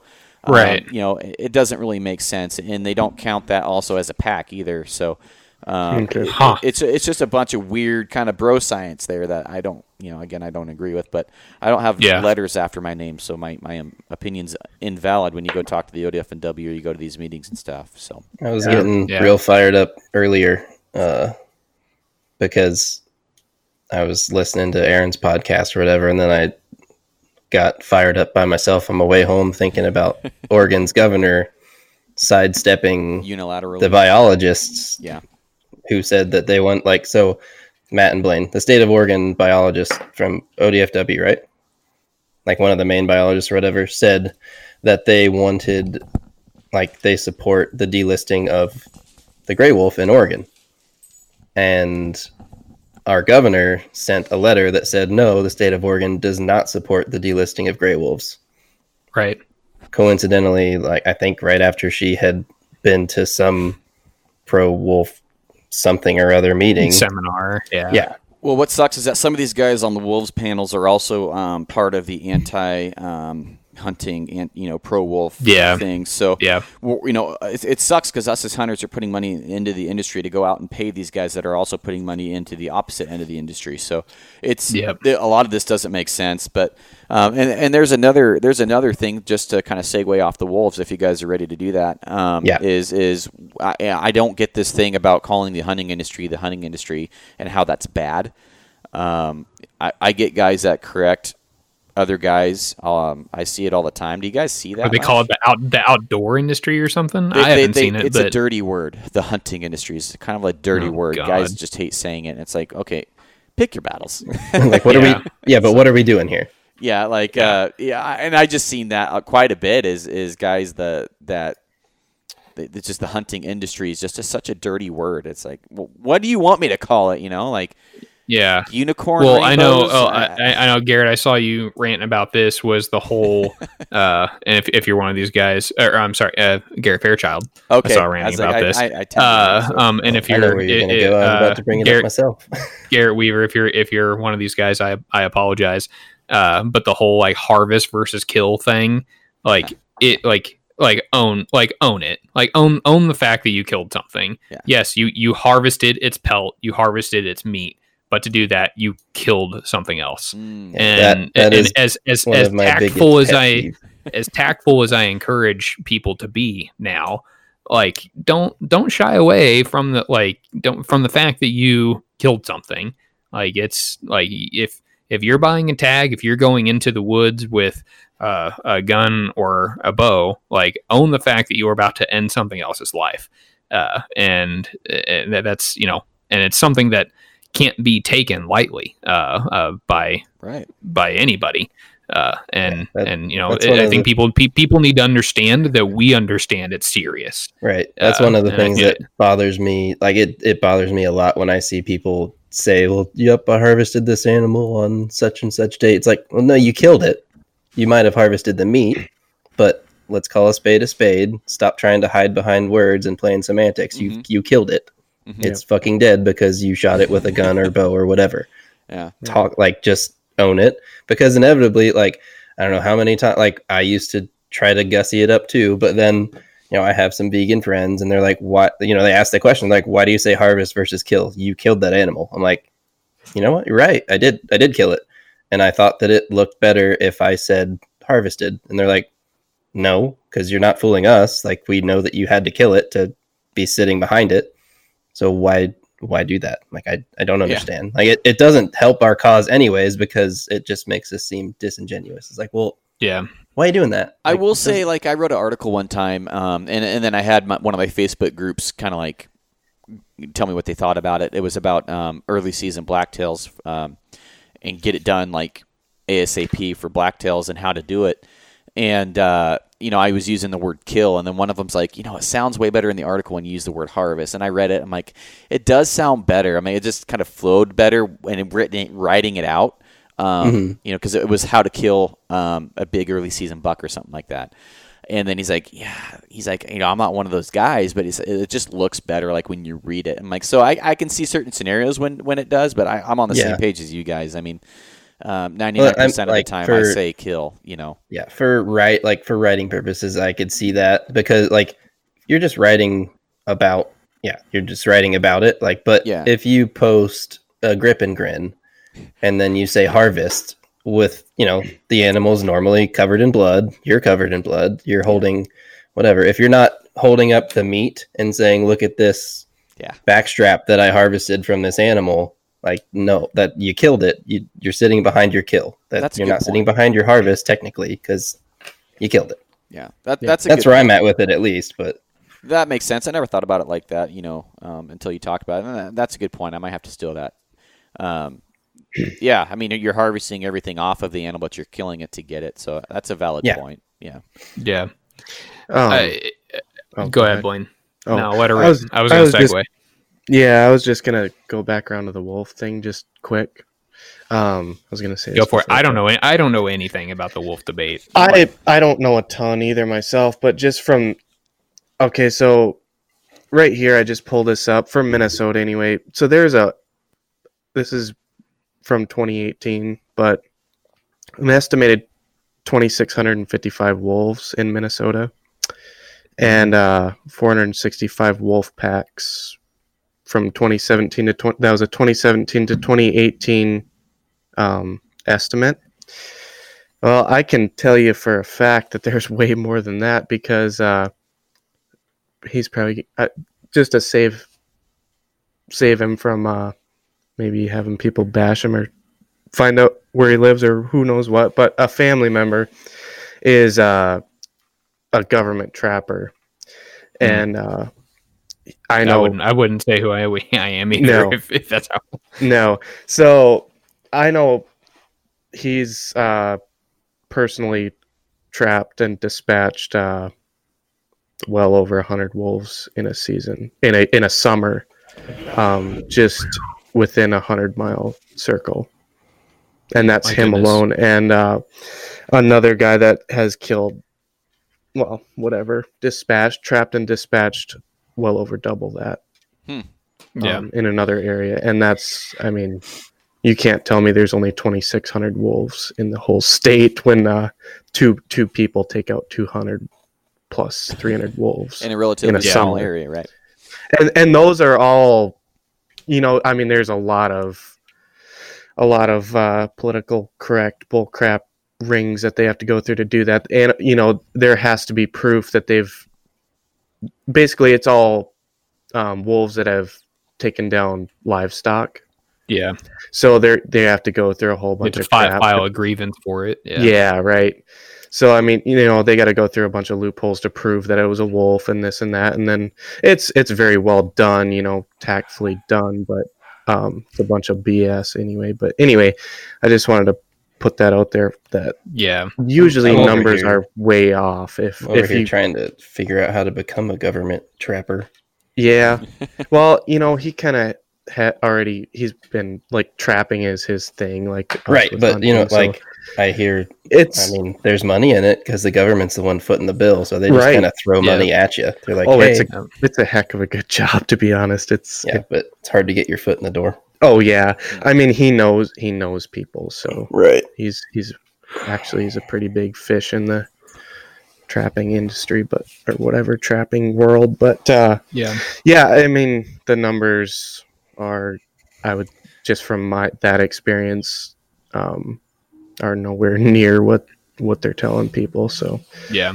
it's kind of uh, Uh, disgusting to me actually. But to to circle back around to the like who who do you think is making uh, uh the hunting industry uh better uh i know I, i'm personally and i'm kind of also speaking for the for the podcast uh i, I it, to to speak on the uh on what what our podcast is more geared towards with heavier arrows and with you know better uh uh better setups uh, one of the main reasons is uh, because anti-hunters use all these horrible shots of an arrow like halfway sticking out of an animal as part of their propaganda, as part of their anti-hunting propaganda. And so I personally think that guys like uh, Brent Hahn over at Valkyrie, uh, Jason Wojciechowicz over at Tuffhead, um, uh, another Garrett uh, and Garrett Schlief over at Grizzlystik. I think these guys that are pushing the like better arrow movement are also people, in in my personal opinion, and probably in the opinion of of our hosts, uh, that are pushing the archery industry to be better. Uh, and guys like you know uh, Aaron Snyder, they're coming out with with quality. Uh, eh, well, I guess uh, Aaron and Brian uh, uh, with better better arrows and uh, and broadheads, and just basically, you, you know, the, any of the any of the guys that are just uh, kind of anti anti gimmick, I think are are helping the archery industry and the hunting industry as a whole because the uh, the wound loss ratio, if you look at like any study that's uh, that's been done, uh, I know he's he's kind of he's a bit controversial, but the um, uh, Ranch Fairy, Troy Fowler. Uh, he, uh, him and his uh, hunting buddies down there keep like really like copious amounts of notes on like everything they've harvested, and they've And killed it- a lot. I mean, thousands of animals. Endless. And uh, uh, and when you look at the uh, recovery rate, like with arrows and, and arrow weight, like there is a direct, almost a direct correlation. Like it's it's kind of scary. Hmm. Uh, and I'm not I'm not gonna like spill the beans on that yet because uh, I, we will probably end up having Troy, and I want him to him to speak to it. But point being, if you shoot better arrows, you have a better chance of harvesting animals. And uh, so I I personally think those like guys like that uh, are uh, are guys that are really really helping the archery industry right now Yeah. as well. So Yeah, I've talked to Troy a little bit. He's actually reached out wanting to be on the podcast and stuff. We haven't been able to put it together yet, but um, he's yeah, he was a heavy arrow component guy or a heavy arrow guy when I, I believe when, I, when. I talked to him. Um, yeah, he's a he's a believer in him for sure. Yeah. Uh, I think I don't know if his well that's that's kind of why I didn't want to say a ton about it because I don't know I don't know if it's public. I don't even know how I ended up with the document, but I ended up with the documentation on like everything. Like it's him and like uh uh what's uh not mine uh there's some guy that uh helps him out at the ranch. It's got a it's like a Hawaiian or Samoan sounded name. Uh I can't remember. But that guy, uh, they manage all this data um, for for all these harvests, and like I stumbled across it, and I started like filtering stuff, and I was like, let's filter by the like, let's go with this weight and above, and the success rate was like just went through the roof. Uh, so Hmm. in- interesting stuff. You should you should pick his brain on for sure. Yeah, I'd be Um, interested because I, I mean, is it for when he hits the animal, like when you actually make contact? Because I'd, I'd be curious to see what the miss ratio is too, just to play the devil's yeah, uh, I don't know. I, I'd have to I'd have to look at the documentation Yeah. again to see to see if he has misses Yeah. uh, logged on there. He may not. Yeah, he may not. Trajectory can be your friend or, or not be your friend. And and I did a podcast. I keep referencing. I've done. Um, well, dude, you're, a few we're, podcasts. we're hanging out. It's a You've collab. done, Yeah, you've a lot um, more than ours. so. I, I've done. I did a podcast with Brian Broderick called "The D- Point of Diminishing Returns," and I'm actually going to have a gentleman on the show who is an engineer who mathematically. Um, I had this equation in my head that because there's archery archery calculators out there, but a lot of them don't take in consideration the efficiencies of bows once you start getting to a certain grain. And we so, just talked about that. uh, yeah, You're you're gonna like our last episode. yeah, that, and- that that I sent to you. You, you should listen to. I it. will. I will. Um, and you know, it's just it's frustrating. First of all, because then when I do these bow reviews, the guys are like, "Well, that doesn't match my calculator." I'm like, "Well, your calculator is bullshit." So, um, but second of all, um, I, I, I there has to be a point of diminishing returns, and I, and my idea was to get an archery calculator that has a you plug in, you know. How fast you can shoot this arrow or whatever your archery setup, and then it tells you what the maximum efficient uh, weight is of the best hunting arrow you can shoot, maximum weight before you start dropping off momentum. And um, and it sounds like Do Kyle's. me, do you want me? Do you want me to go ahead and tell you what that number is because we already know. oh, you do? Yeah. Yeah, tell me. Well, I, I well, I've, me- heard me eight put it this grains way. per. I've heard I- eight I- grains I- per pound I- or whatever. I can tell you it's over twenty grains per pound. Is it really? Yeah. That's before it like that's where it's more or less. Uh, it, it starts out. to okay. Wait, it starts to taper. It, it- it's still gaining, but it doesn't gain as fast Mhm. at about twelve grains per pound, give or take. uh, and that that's on a modern compound. Uh, I'm actually uh, without without spoiling too much of the fun. Uh, I am in the middle of putting together a test where I will be shooting ten of the most recent compound bows, all flagships, uh, with ten arrow weights ranging from 350 to 1250 grains, uh, measuring draw force curves on every single one of them, and measuring uh, kinetic energy moment and momentum from zero to 50 yards, uh, and and giving like a full readout on everything. And I would be willing to bet my bottom dollar, I'd bet my farm, bet my house that at 1250 grains, kinetic energy and momentum will continue to go up. Hmm. But at the same time, you're losing trajectory, which is my problem. With You are 100%. Yeah. Yes, Yeah, that- absolutely. that's and, where and that's, we, that's like- really like That's what we that's- talk about the most is just choose whatever arrow weight that Yeah. yields the trajectory you want. Right. So, So- I, I mean, you're basically Your- shooting because I weighed point my bow dimis- fishing arrows the other day. You're you're in the range of a bow fishing arrow when you start getting into Oh, yeah. 1200 grains. Yeah. yeah. Yeah, yeah. It's it's typically so the reason I, I'm going to 1250 is because that's what a lot of uh, a lot of guys goes go to use to hunt elephant. Oh, really? Uh, yeah, yeah. Oh, yeah. Uh, i- i- between the thousand, 1200 grain range. Um, uh, I've got- I've got some arrows here that I've- 350 grains with a with a friggin' muzzy. What's that? They're not shooting 350 grains with a muzzy. All right. It's a, it's a, not. it's a crazy thing.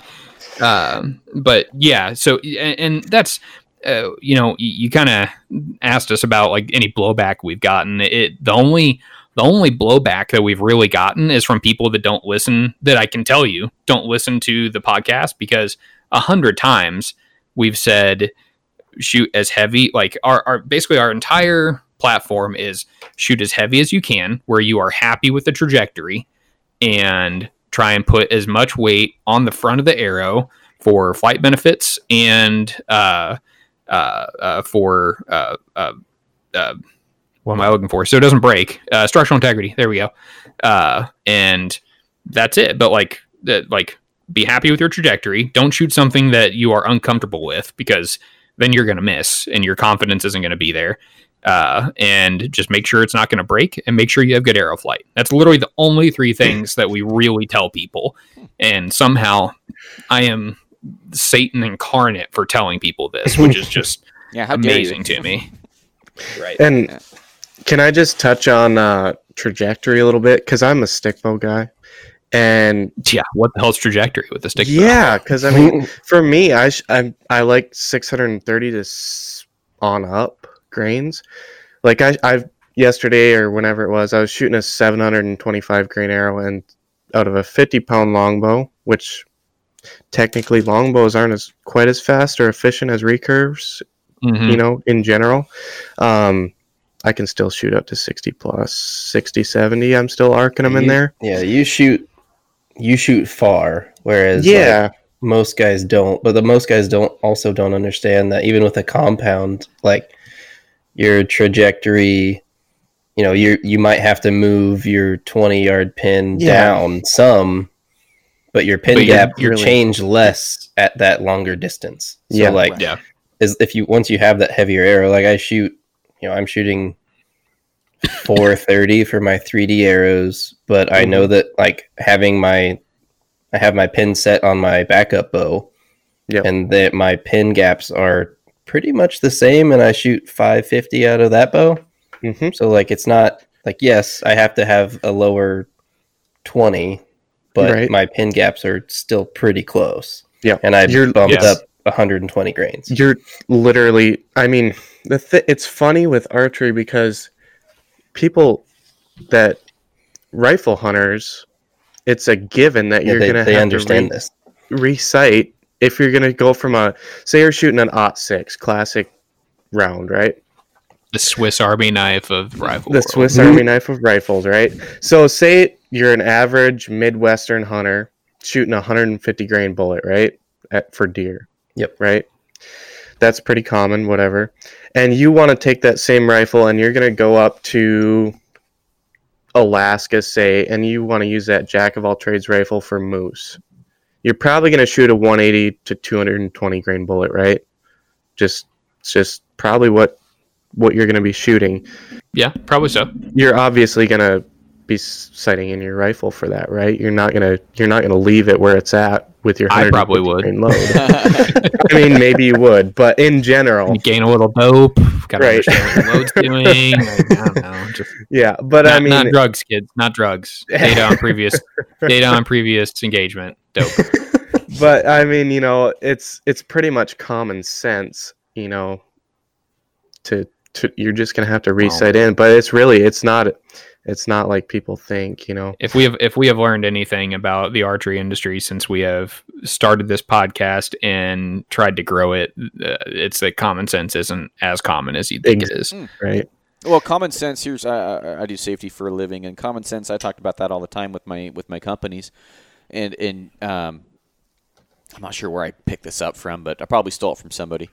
And uh, you know, common sense is is a unique perspective based on one's experiences. So if they don't have those experiences, they don't have that perspective, and that's how you lose Yeah. common sense. So it's just guys not going out there and gaining the experience they need to gain that common sense. So Yeah. I think that's why common sense isn't so common anymore. And you know, like I take it like if I was gonna go be an astronaut, and I'd probably do some pretty non-common sense things. I'm like, dude, you undid the pressure release valve, you freaking idiot. I'm like, I didn't know what that is, dude. Like it's common sense. I'm like, screw you. You know, like I, you know, like so. That's that's how I view common sense. And but yeah, no, I agree. Like if, if you hunt for a little while or you or you get a little bit of experience, these things become common sense. And I think Yeah. that's why people bash on you guys for saying that is because they don't have the experience. You know, you're getting bashed by Right. guys that have probably killed that bluegill we're talking about. So Yeah, Yeah. exactly. and, Right. you know, Yeah. but there's always two sides to another story. You got the Tim Gillinghams of the world who shoot super light, super fast. You know, but Mhm. Yeah. or you have the And they're successful doing it. they're successful as hell. I have a uh, buddy down here that's killed, I think, 13 rosies in a, in a row now. Uh, every year he's killed the rosies, Christmas. and he shoots super light, super fast with a hinge. And uh, I'm like, dude, you and I could not be farther on the other ends of the spectrum. you know, like Yeah. I'm like, I need to get you on the show just just to hear that other perspective. Brian Broderick. And, and and Brent are not on the same page when it comes to building an arrow and an arrow setup. Like they are not. Indeed. Indeed. Not at all. Uh, and so I loved hearing Brent's side of the story and having Brian's side of the story, and then letting people get their, you know, I, I choose pick what you want and run with it. If it works, get rid of it, grab something else, and figure out if that works. Like that's how I build my setups. So, Yeah. um, Yeah. yeah, just to talk about I'm common a- sense a little bit. I have a couple questions I I'm a want to ask tweener on Brian. that. Huh? You what? I'm a I'm a tweener on that between Valkyrie and Day Six thought processes. I combine them both. Yeah. Yeah, you know. that's where I. Well, I if have it, to see if it. it That's works, where if, I'm landing if it this works, year it too. works. Yeah. So Well, you know, with we talk about structural integrity all the time, and then Yeah. Brent advocate like I love Brent, I love his product. However, he advocates for the light GPI shaft, and that's what Yeah. that part scares me because I talked to him about. yes, it is unlikely to break in the front half, but unlikely is not impossible. It's just Right. improbable. I'm pretty sure. I th- I I I'm, I think it was the guys off of uh, Trad Geeks. A guy was talking about how he was using like he was like over thirty percent front of center, and he like was breaking his he was breaking his arrow on the back end because the Yep. nock was splitting the back end of the carbon because he was using a crazy light GPI shaft and the structural integrity just wasn't there. Right. Mhm. Uh, so That's yeah, the part think that I'm the whole worried. arrow. Yeah, that's the part that I'm worried about. And you know, I, I told Brent that and he's like, Oh, you're gonna you're gonna sacrifice so much FOC. I'm like, I'm gonna sacrifice like three, four percent. He's like, You know Yeah. what guys will do to get that? I'm like, Yeah, I've done it the last two years, but Yeah. I also Yeah. had an arrow snap off the last foot going through a mule deer on a pass through and I don't know why it broke, but I don't want that Yeah. first foot to snap off when I'm shooting an elk. So Yeah. Right, exactly. So what do uh uh we'll let you out of here without you having to without you spilling the beans on what you what you plan on hunting with this year. What uh what arrow setup you're running? We won't grill you too bad, I promise. Oh no no no, it's fine. So I, I've been sticking with um. I should be using a different arrow, but right now I'm I'm using my Axis 340s um with a whatever. Great arrow. Axis is a phenomenal arrow. Yeah, I've been using it for ten years. Um, I got the Elk River footer on there. It's uh, inch and a half long, and I'm shooting just about a 14% FOC. I'm kissing 14%. Uh, 400. That's not bad. Yeah, 457 grain arrow. Um, going and I haven't chronoed my bow lately, but I'm guessing probably around 270. So Yeah. Well, and seeing that's uh, like that's uh, 270 is a respectable speed where it's like this is the speed that I'm comfortable at for trajectory, and I see a ton of guys that almost that's like the the happy number is between that like 260 to 280 is somewhere Yeah, in there I- where where they want to be. I like 280. Makes makes Yeah. tuning a lot easier too. Yeah, Yeah. In oh, my for sure. yes it does. And man, when you uh, from from my experience, uh, and and this is this is when I I started delving into heavier front and center arrows, uh, and didn't have the proper arrows to do it. The slower the arrow is, the weaker of a spine you can get away with. Mhm. Uh, uh, because and like your so your 340 might be like a, a shade weak, uh, but because you weren't shooting 300 to 320 feet per second, Mhm. you can get away with shooting a, a you know a decent fixed blade on there because you aren't getting like a ton of dynamic you know like a, a really weak dyma- dynamic reaction on it so right. Yeah. Uh, yeah. Are you And- and sticking shooting with? a- oh, sorry. Go ahead. Are you sticking with uh, fixed blades this year? Uh, I shot that turkey with a with a mechanical because I I know it sounds bad, but I don't care about losing a turkey as much as I do an elk. nah. I, I, Yeah, I'll, I- I'll never I'll I'll, shoot- never really I'll fault shoot people for mechanicals at a shooting a mechanical at a turkey. It's a stupid bird. Yeah, so I, I I got a pass through at 52 yards um, with a uh, new I uh, mu- or new rage no collar um, broadhead, and one of the blades com- like bent pretty good. Um, I think the the ferrule might have slightly bent too, but yeah, the one of the blades bent. I'm like, okay, that's that's really impressive. So um, was it was it turkey. from was it from the turkey or was it did it hit something afterwards? I think it was from like the did turkey it hit like a 'cause it rock or was- something Yeah, I, I was asked that. I think it was from the turkey because it was in this really tall grass, and there it was. Um, it, there wasn't any big rocks around. It was just like this nice Yeah. tall field, wood like wooded field. Like it was like Right. hay inside the trees, and I didn't see any rocks. It was. Uh, yeah, I, I think it bent on the turkey. To be honest with you, I think I sent it right in the top of the hips, and then it clipped like the breastplate, and I think it bent on the breastplate. yeah it's a thick bone man it's a really thick bone Yeah. on the on the So, breast of a turkey an elk's thicker, you know, like yeah I I won't be using it on on big game. Uh, I I plan on shooting the day six arrow or the day six broadheads. Uh, I plan on There you go. shooting the uh, and uh, the annihilators. I plan on shooting the Muzzy hybrid um, arrows or the broadheads. I might try the Mhm. Sever, and if I go to Texas, I'll try the Sever broadheads. Um, Exodus, I'll be trying Exodus, and yeah, I'll be trying all sorts of different things. That's you know, um, that's why I really want to go to Texas this year is to kill a bunch of hogs and a big whitetail, but mainly is to, Yeah. is, is to honestly is to get experience with more heads. Yeah. yeah So I, I did play around with the Hunter GT um, Pros, and I put weight tubes in those. I put weight tubes in the Bemans. I put weight tubes in the Defender Elites, uh, which are a pretty cool Mhm. arrow, by the way. Um, cheap. defender elite Yeah. i haven't even heard of it Yeah, uh, check them out. Um, if you're into straightness, which I'm not really into straightness, but if you're into straightness, they're .001, and a, a dozen of them was like 69 bucks on sale. Um, I bad. Oh, it's a Beman. A Beman. Okay. yeah, and, and they're a good, uh, they're a pretty damn good arrow. I'll be honest with you. Um, for Hmm. for the money. Um, Man, they are cheap. They're on sale for like seven bucks each. Yeah, yeah. So Yeah, I. I was pretty impressed when I built them up. I put weight tubes inside those so I could get you know the the weight forward where I wanted without having to. I, I was testing a bunch of other stuff, but yeah. So um, I was testing weight tubes as well. So yeah, I, I, that's what I'm shooting this year is, is the uh, 457 grain, 14 percent Easton Axis FOC, uh, or Yeah. with with whatever broadhead is on it that day. Yeah. Did you shoot Yeah. day six last year, or 'cause No, I thought I- you said you shot a super heavy arrow last year, but I or were you just testing a heavy arrow? testing heavy arrows. Um, Gotcha. I I shot the day six. Um, I watched him get shot in the arrow um, destruction video I did with Bro, Mhm. uh, and they did pretty good. Um, they were having a, a few problems with the components breaking in one spot, but I think they fixed that since then. Yeah. Yeah. They they had a round two with their components. Yeah, and then um, my you know my my Axis arrow I think won. Um, I don't know if you guys saw that video, but in my opinion, Oh, yeah? An axis with a footer is damn near indestructible. Yeah.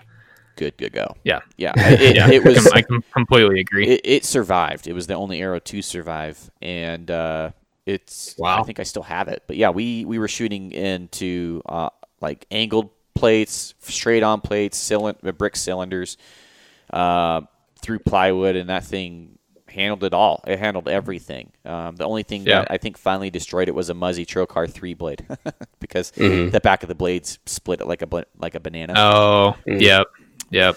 which is that. But yeah, I mean, um, the the day six arrows, I'm a huge fan of them. Uh, I tested those, did a YouTube video on them recently, and I didn't do any broadhead tuning or any any spine tuning, no nock tuning or nothing, and uh, and they shot five different types of broadheads um, without any tuning. All I did was yoke. That's no, no, liar. You're lying, Yep. lying. Well, I, I will say I did I did yoke tune my bow previously to make sure that I was giving the arrow a, a you know a fair start, but I Yeah. Oh, so you, you, you, you mean you tuned bow. your bow? I tuned my bow, but I bow. didn't tune the to do any tuning to the arrows itself. That's so. because you tuned your bow with the arrow, so you don't have to do anything else. Yeah, yeah. There's conspiracies. there's tons of conspiracies. I actually tuned them with my Axis. Oh wow! So yeah, you didn't even tune it with that arrow. No. but it was tuned. It was tuned, which ah, God damn me for tuning my bow.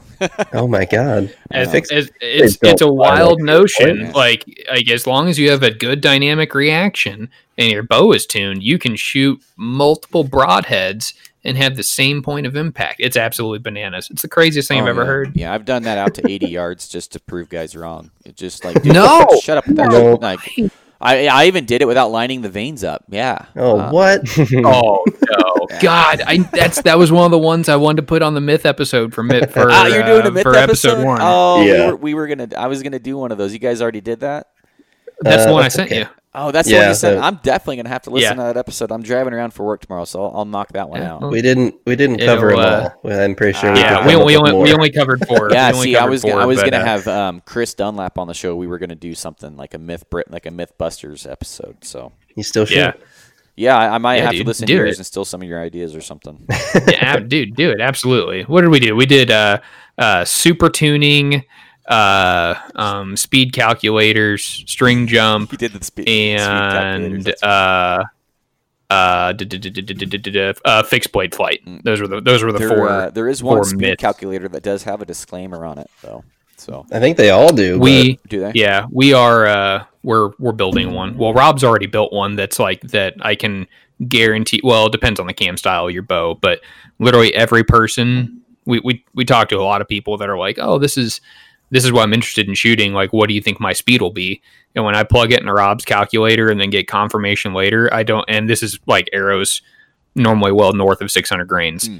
Uh, I don't think Rob's calculator has been off by like more than two to three feet per second. That's impressive. Yeah. Yeah. Is it is Uh, it so he accurate on the light side though? What's that? Is it accurate on the light end? Yes, yes. So, so what he did, and this is the this is kind of like this was my spoiler alert for telling you like how I know uh, bows don't lose uh, uh, uh, don't lose energy until you're well over 20 grains per pound. Is Rob built this calculator shooting his wife's uh, spirit uh, uh, elite spirit uh, shooting arrow. It's a 40 pound bow, arrows down to 300 grains to over 900 grains Mm.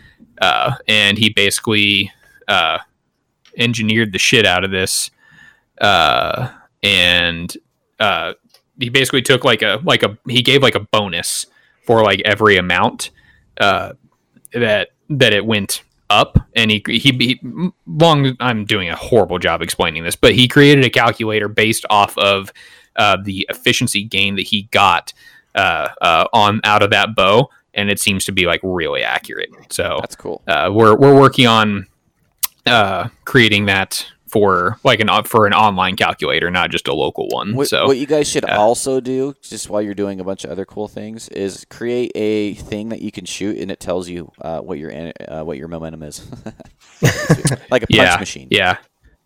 Oh, uh, who?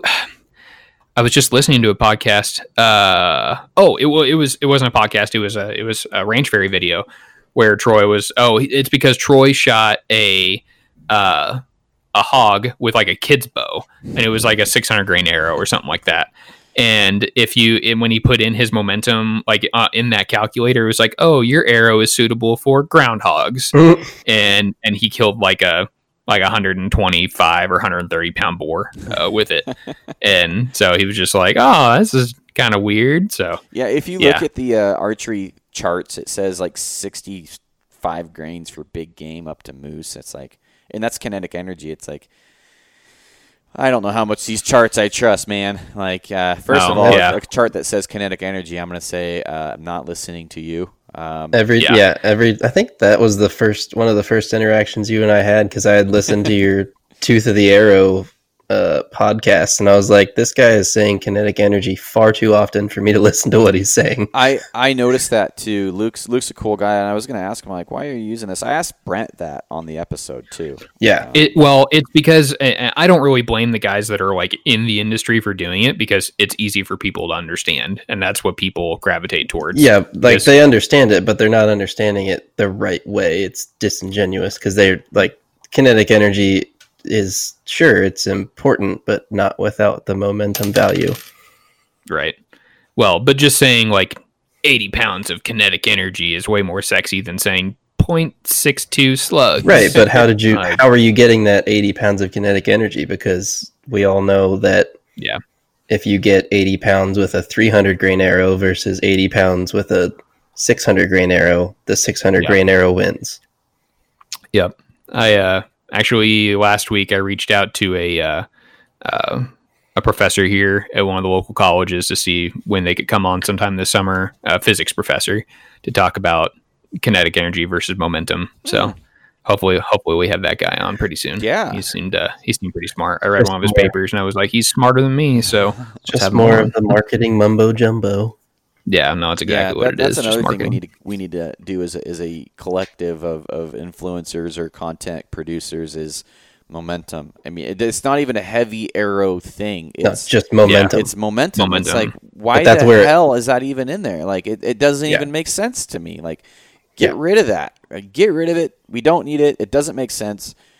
The only thing we should be focused on as archers. It's not even an opinion. It's just I guess I guess it technically is an opinion, but it doesn't have a place. We might as well talk about you know batting averages when we're talking about it. like it, it doesn't even make sense. And, and guys, Right. you know, I was talking to Brian. He's like, you know, guys over there where he lives, he call it knockdown energy, right? It's like they're not, you know, so it's it's just a really Yeah. gross misunderstanding of of what it actually is. I mean, it. I don't know. I, I, was, I was talking to Brent about that, and he, we kind of both got on a soapbox. But yeah, so um, I'm glad you guys are on the same page as that. I think as content producers, that's something that we need to educate people on. Man, Yeah. actually, that, Yeah. that'd make a good YouTube video. I might do that. you should. Do it. Yeah, Yeah. piss a bunch of people. We'll, sh- we'll we'll we'll share it on our Facebook page. yeah, I'll be that guy. I want to make a shirt that says "I'm that guy." Oh man! Uh, after uh, after we stop recording, I'll tell you some of the shirts that we have thought up for uh, ATA that are gonna stir some shit. I'm I'm sure. I'm really. I. God, we we have to get out there. We have to find somebody to go to ATA and wear our shirts. Anyway, uh, all right. Well, that I mean, man, we've been rambling for about two hours now. Uh, any anything else you guys want to cover, chit chat about? I don't know. Um, We good? Well, we kind of touched on it with the wolves thing, but uh, just in general, who have you interacted with that you think is like-minded, like as far as like the quote-unquote industry is concerned, and things like who's going in the right direction, like because we, you know, we want to promote people that are like-minded and are kind of going against the the mainstream status quo. Like that's one of our Yeah. main things that we want to do here. Um, you know, yeah, I, we, I don't, I don't, I don't blame you if you haven't hung out with those guys very much because that's that's uh that's kind of our our realm, I guess. As far as companies, Garrett, or Oh well, more more people like just individual people like because you know Garrett's pretty deep into his podcast journey and YouTube too. So like, who have you encountered that you know Um, is along the same lines? God, that's a good question. You know, the, we already we already mentioned a bunch of the uh, guys that we've already talked about. You know, the Aaron Snyders and the and the Corey Jacobsons and stuff like that. But, um, you know, Chris Chris Dunlap's one. I, I'd go for the ones that aren't um, is known. You know, Chris Dunlap, uh, Royce, my buddy Royce from the Bow Hike, who I, you didn't get to meet. Um, The guy's funnier than shit, and I wish he did more with his podcast because he could do. I listened to your podcast with him that you just dropped, and that was pretty good. Oh, really? yeah. That was a fun one where uh, Wes talked about getting butt plugged by a trident. Yeah. Yeah, So, but yeah, I mean, there's a lot of good guys um, out there in the industry, and I'm trying. I'm drawing some mind blanks, but yeah, the Chris um, Corey Miller um, is another Mhm. great one who's kind of slid under the uh, the radar here uh, those last couple years. I feel like, um, you know, gosh, who else? I would say uh, the born and raised guys, except uh, Cody would probably be my caveat to that because he's secretly a gear guy. I don't think he likes me t- saying that, but he's he knows his way around a bow. He knows his way around an arrow setup, and he's But you know, very smart. like I don't, I don't mind the, like that's how those guys make their living. hmm Like not, I mean now it is like, but before it wasn't. So like, I, their their heads are in the right place too. Like they're stewards of Yeah, hunting. Like they are going in the right direction. They're not selling themselves like all the stuff that all the brands that they use they were already using. So I have zero qualms with what they're doing. yeah. I, I like I like what um you know he gets a lot of hate, but I like Cameron Hanes and what he what he does for the for the hunting community. Um, you know he gets a lot of hate from a lot of guys. Um, some of Man, I don't get that. I I mean, some of his bear hunting ju- posts are a little um facetious. Um, where he's you know His he's, one- he's the dude runs a lot. he's Like, facing a bear with a knife. you know he's got this knife and he's right on you know he's got a really cool photo. I mean he's he's he's got a knack for for taking really good social media pictures with a bear and a knife in the picture. And it's like you know these guys are like oh yeah you'd fuck that bear up you know? I'm like man like 80 pound bear would probably f any human up. And, and that's like Oh, 200 pounds. I'm like you know like please don't don't get mauled. Like i Yeah. I, I so there's there's a little bit of uh you know I, Hollywood there, but um, the guy's legit. I've shot next to him, um, and, and Oh, he can shoot a bow. ran neck. Yeah, Yeah, he can a stud. shoot a bow. He is totally legit with the running, the lifting, everything. I've seen it. Um, he Yeah. slapped my hand going downhill. He was like three miles ahead of me um, on one of his run things, and uh, he's like, "Keep it up, brother." I'm like, "Dude, I'm not even like." it's like, oh my god, dude! Like I hate running, and you're smiling going downhill, like going 15 miles an hour. Like he's legit. like I'm miserable right now. He's legit, but he, you Yeah. know, he he does. You know, I, I'm I'm a fan of guys that run their own lane, and I, and I'm a fan of detail, and I'm a fan of hard work. That guy does it all. Shoots a heavy arrow. Um, you know, he, he's super hard. He's one of the hardest working guys you'll ever meet. Um, you know, and, and I'm also a fan of, of the Tim Gillinghams who shoots a super light arrow. You know why? Because he stays in his lane and he does what works for him. So, um, I- you know, the, there's a lot of guys out there that I don't even necessarily agree with, but they do what they do, and and they run their lane, and, and I love that. So, between Tim Gillingham shooting a 350 grain arrow to, you know, uh, day six Brian Broderick shooting a 680 grain arrow, whatever it is, you know, like. I just love guys that specialize in something. They make it work. They they believe in something, and then they share it. And so, um, that's I guess my soapbox for the end of the podcast. Yep. Well, if it if it works, don't change it. Yeah, I'm getting pass throughs on bull elk at 50 yards. So you know, and that's with a 457 grain arrow going to usually 282 feet per second. So Yeah. We also, you know, we're also like for us, we've said it we said it in episode one and we probably should create a soundbite in the beginning, but shot placement is assumed. Like good shot placement is assumed. but if, you know, once the arrow leaves your bow, you're not in control anymore. So that's why we advocate for a well built arrow and then Yeah. heavier goes as south. heavy as you can make it and be comfortable. Like Yeah. that's that's where we're at with it. yeah. Yep. Well, I mean, who do you guys look towards? I guess I'd be I'd be curious because you guys really know your stuff. It's fun to hear some things that I you know I've learned from you this podcast. So I mean, wh- who do you guys point to? Uh, well, I kind of, I kind of already spilled. I like talked about mine already. Uh, with uh, Ranch Fairy. you know, Brent with with well with uh, Brent uh and uh Jason Wojahowitz or Wojo over at Tuffhead. Uh, I, I mean, hell, to be honest, like if if we're talking about just like true inspirations for people that I think did more for the archery industry than others, and they stayed in their lane and they did something incredible. I think Dr. Ashby is one of those people, and there's a reason that Safari Club International has an award named after him. Hmm. Uh, and only one person a year gets it, and it's extremely, extremely difficult. It's basically like the Heisman of hunting Mhm. for the year for Safari Club International. Hmm. Uh, and and he like 30 years of research to just be ridiculed by all of the uh, uh, archery industry over here. Did it all on his own dime, and no one has really come out with science that proves otherwise of what he what he what he did. So There's been plenty of science that proves that he was right, Right. yeah, yes. Uh, um, but I mean, and, and there's things that he's kind of you know he's he's changed over the years from you know stuff that he said 30 years ago. He's like, oh, well, this is what I ended up finding out later.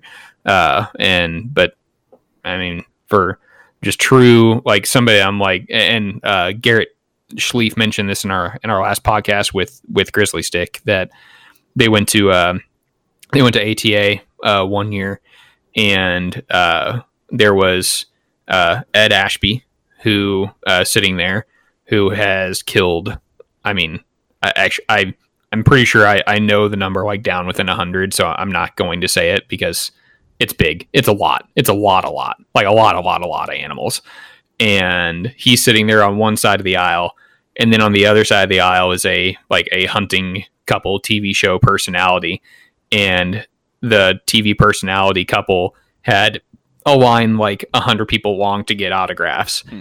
and then the guy who essentially made bow hunting in Africa legal, who has killed probably more than anyone in that line combined, is sitting on the other side, like being completely ignored. And like that's I just think that's the that's the culture. And that that was a couple years ago, but that's I think that's just kind of the the culture of the hunting industry. And that's just why I have even more respect for the guy than than I I did before because he did all this knowing he wasn't going to get a ton of glory. And uh anyway, that's my Yeah. soapbox. And, and Sorry. shout out to him for you know I'm never really married to an opinion until I'm hardly ever married to an opinion. I'm not willing to die on any idea. I I constantly evolve my opinions. My hunting arrow weights seem to get a little heavier every year. My FOC seems to get a tiny bit one two percent higher every year. So, you know, shout out to him who's willing to change his opinion and, and evolve with what he finds. It's these guys that are married to these opinions that are half the time they're they're probably not even close to being where they should be or right, but yet they killed Right. one deer and they broke or had a success, and then all of their opinions is formed on that one thing. Would you rather have a guy that has killed ten animals and knows everything about something, or and is willing to die on an anthill, or a guy that's had a thousand and says, "I don't know, I'm still figuring it out." You know, like there's something to be said about that. So you know, I, I really respect Yeah. that. Say I'd, Yeah, I'm in, absolutely. I'd say that I'm influenced a lot by a lot of people, but usually the ones that you know they are more humble. Like even if you know other people hate on them for not being like claiming they're not humble or whatever, it's like no, he's doing the work, so I can't like That's- I have uh, like, no I- like, that's why I don't- saying. I don't I don't get the hate with Cam because everyone's like, oh, he's he's the most arrogant, like you know what what they say all this. I'm like, Like, is I'm, he like- arrogant, or are you just Uh, insecure because he's doing Exactly. you could never Yeah, do because he- he's- years of training? Like, which yeah, he's it? showing his hard work. Like good, like good on him. Like hell, if I get up and start running 15 miles every morning before I go to work, I'm probably going to post an Instagram video about it. Damn it! I post it when I run three. I post it. I ran three miles. You know, give me a freaking cookie. posted your three miles, and I'm like, I don't think I could run three miles right now. I missed my goal yesterday. My three mile run yesterday. I missed my goal by two seconds. I was oh. pissed. yeah, and I blame it on these bikers, but really I could have just ran harder. But I blame it on these bikers that were like blocking the freaking bike path, and I had to run like ten yards around them. I'm like, you freaking Mm. Bastards. bitches. But you know, again, I could either do that or I could just say, you know what, next time I'm going to run harder. I'm going to get it. So, um, but and, and, and I said this on my talking about Cameron Hanes. Um, you know, I, I said something to the effect that you know they don't make statues of critics, and, and when you have a guy that's out there doing exceptional things, it exposes mediocrity, and mediocrity mediocrity is another word for average, and most people are average, and they don't like being exposed. So, um, you know, and I think that's what Ashby does. He exposes a lot of people's setups. I think you guys expose a lot of people's flaws in their thinking, or um, get people to throw a wrench in their in, in their head, and like just grinds their gears that they don't understand why why you're thinking like this. And so, um, I value you guys your guys' podcast and, and what you guys bring because I've listened to a couple of them and and I was just kind of smirking the first time I listened to them. Like these guys don't give a shit. Like they they don't care. Like they are gonna say what they think, and I I respect that. So. um, you know, I, I'm kind of of the same mind, and uh, you know, it, I don't get a lot of I don't get a lot of feedback because I think guys understand that. You know, I'm so unbiased; it don't matter. Like I'm, I don't have an agenda. My agenda is accuracy and effectiveness and what works. You know, that's. I think you guys are of the same mind. So Yep. They're cut from the same cloth. yes, yes, you guys probably from the better side of the cloth, but I wouldn't say that. Debatable. You haven't known us long Might- enough might yet need to to make get that washed. opinion. but yeah, so thanks thanks for having me on the show, guys, and and um, I would uh, absolutely love to collaborate in the future. And if you guys ever have an episode, um, or if I can ever have you guys on the show, we'll have to put something together. Definitely. Yeah, dude. Yeah, absolutely. sure. Well, you, you and Garrett, you and Garrett aren't too far away from each other, so if you guys ever want to meet up and Yeah, knock something out, then by all means. yeah. I owe you some Traeger pellets, anyways. So Ah. Nonsense. Blaine, any any signing signing off words? Not really. No. I'm well, good. fine. I didn't, Oh, I didn't fine want you to talk anyway. Blaine's a, Blaine's a few words as it is. yeah, I feel bad. I feel like I talked most of the podcast. So sorry. Yeah. Oh, it was great. Uh, do you do do you do any sort of fun sign off thing or no? I'll see you on the next one. Bye. That's my thing. There. All right. my wife makes fun of me. Oh yeah. Yeah, there she is. Uh, well, well, there's there's your sign off, and I guess uh, we'll sign off. Then this whole thing will be done. So, hey, I thanks for coming on, dude. I really appreciate it. I'm glad Yeah, we get been together and do this. Likewise, guys. I'll see you on the next one. Bye. Yep. Stay lethal, and don't forget the olive oil. There you go. see ya.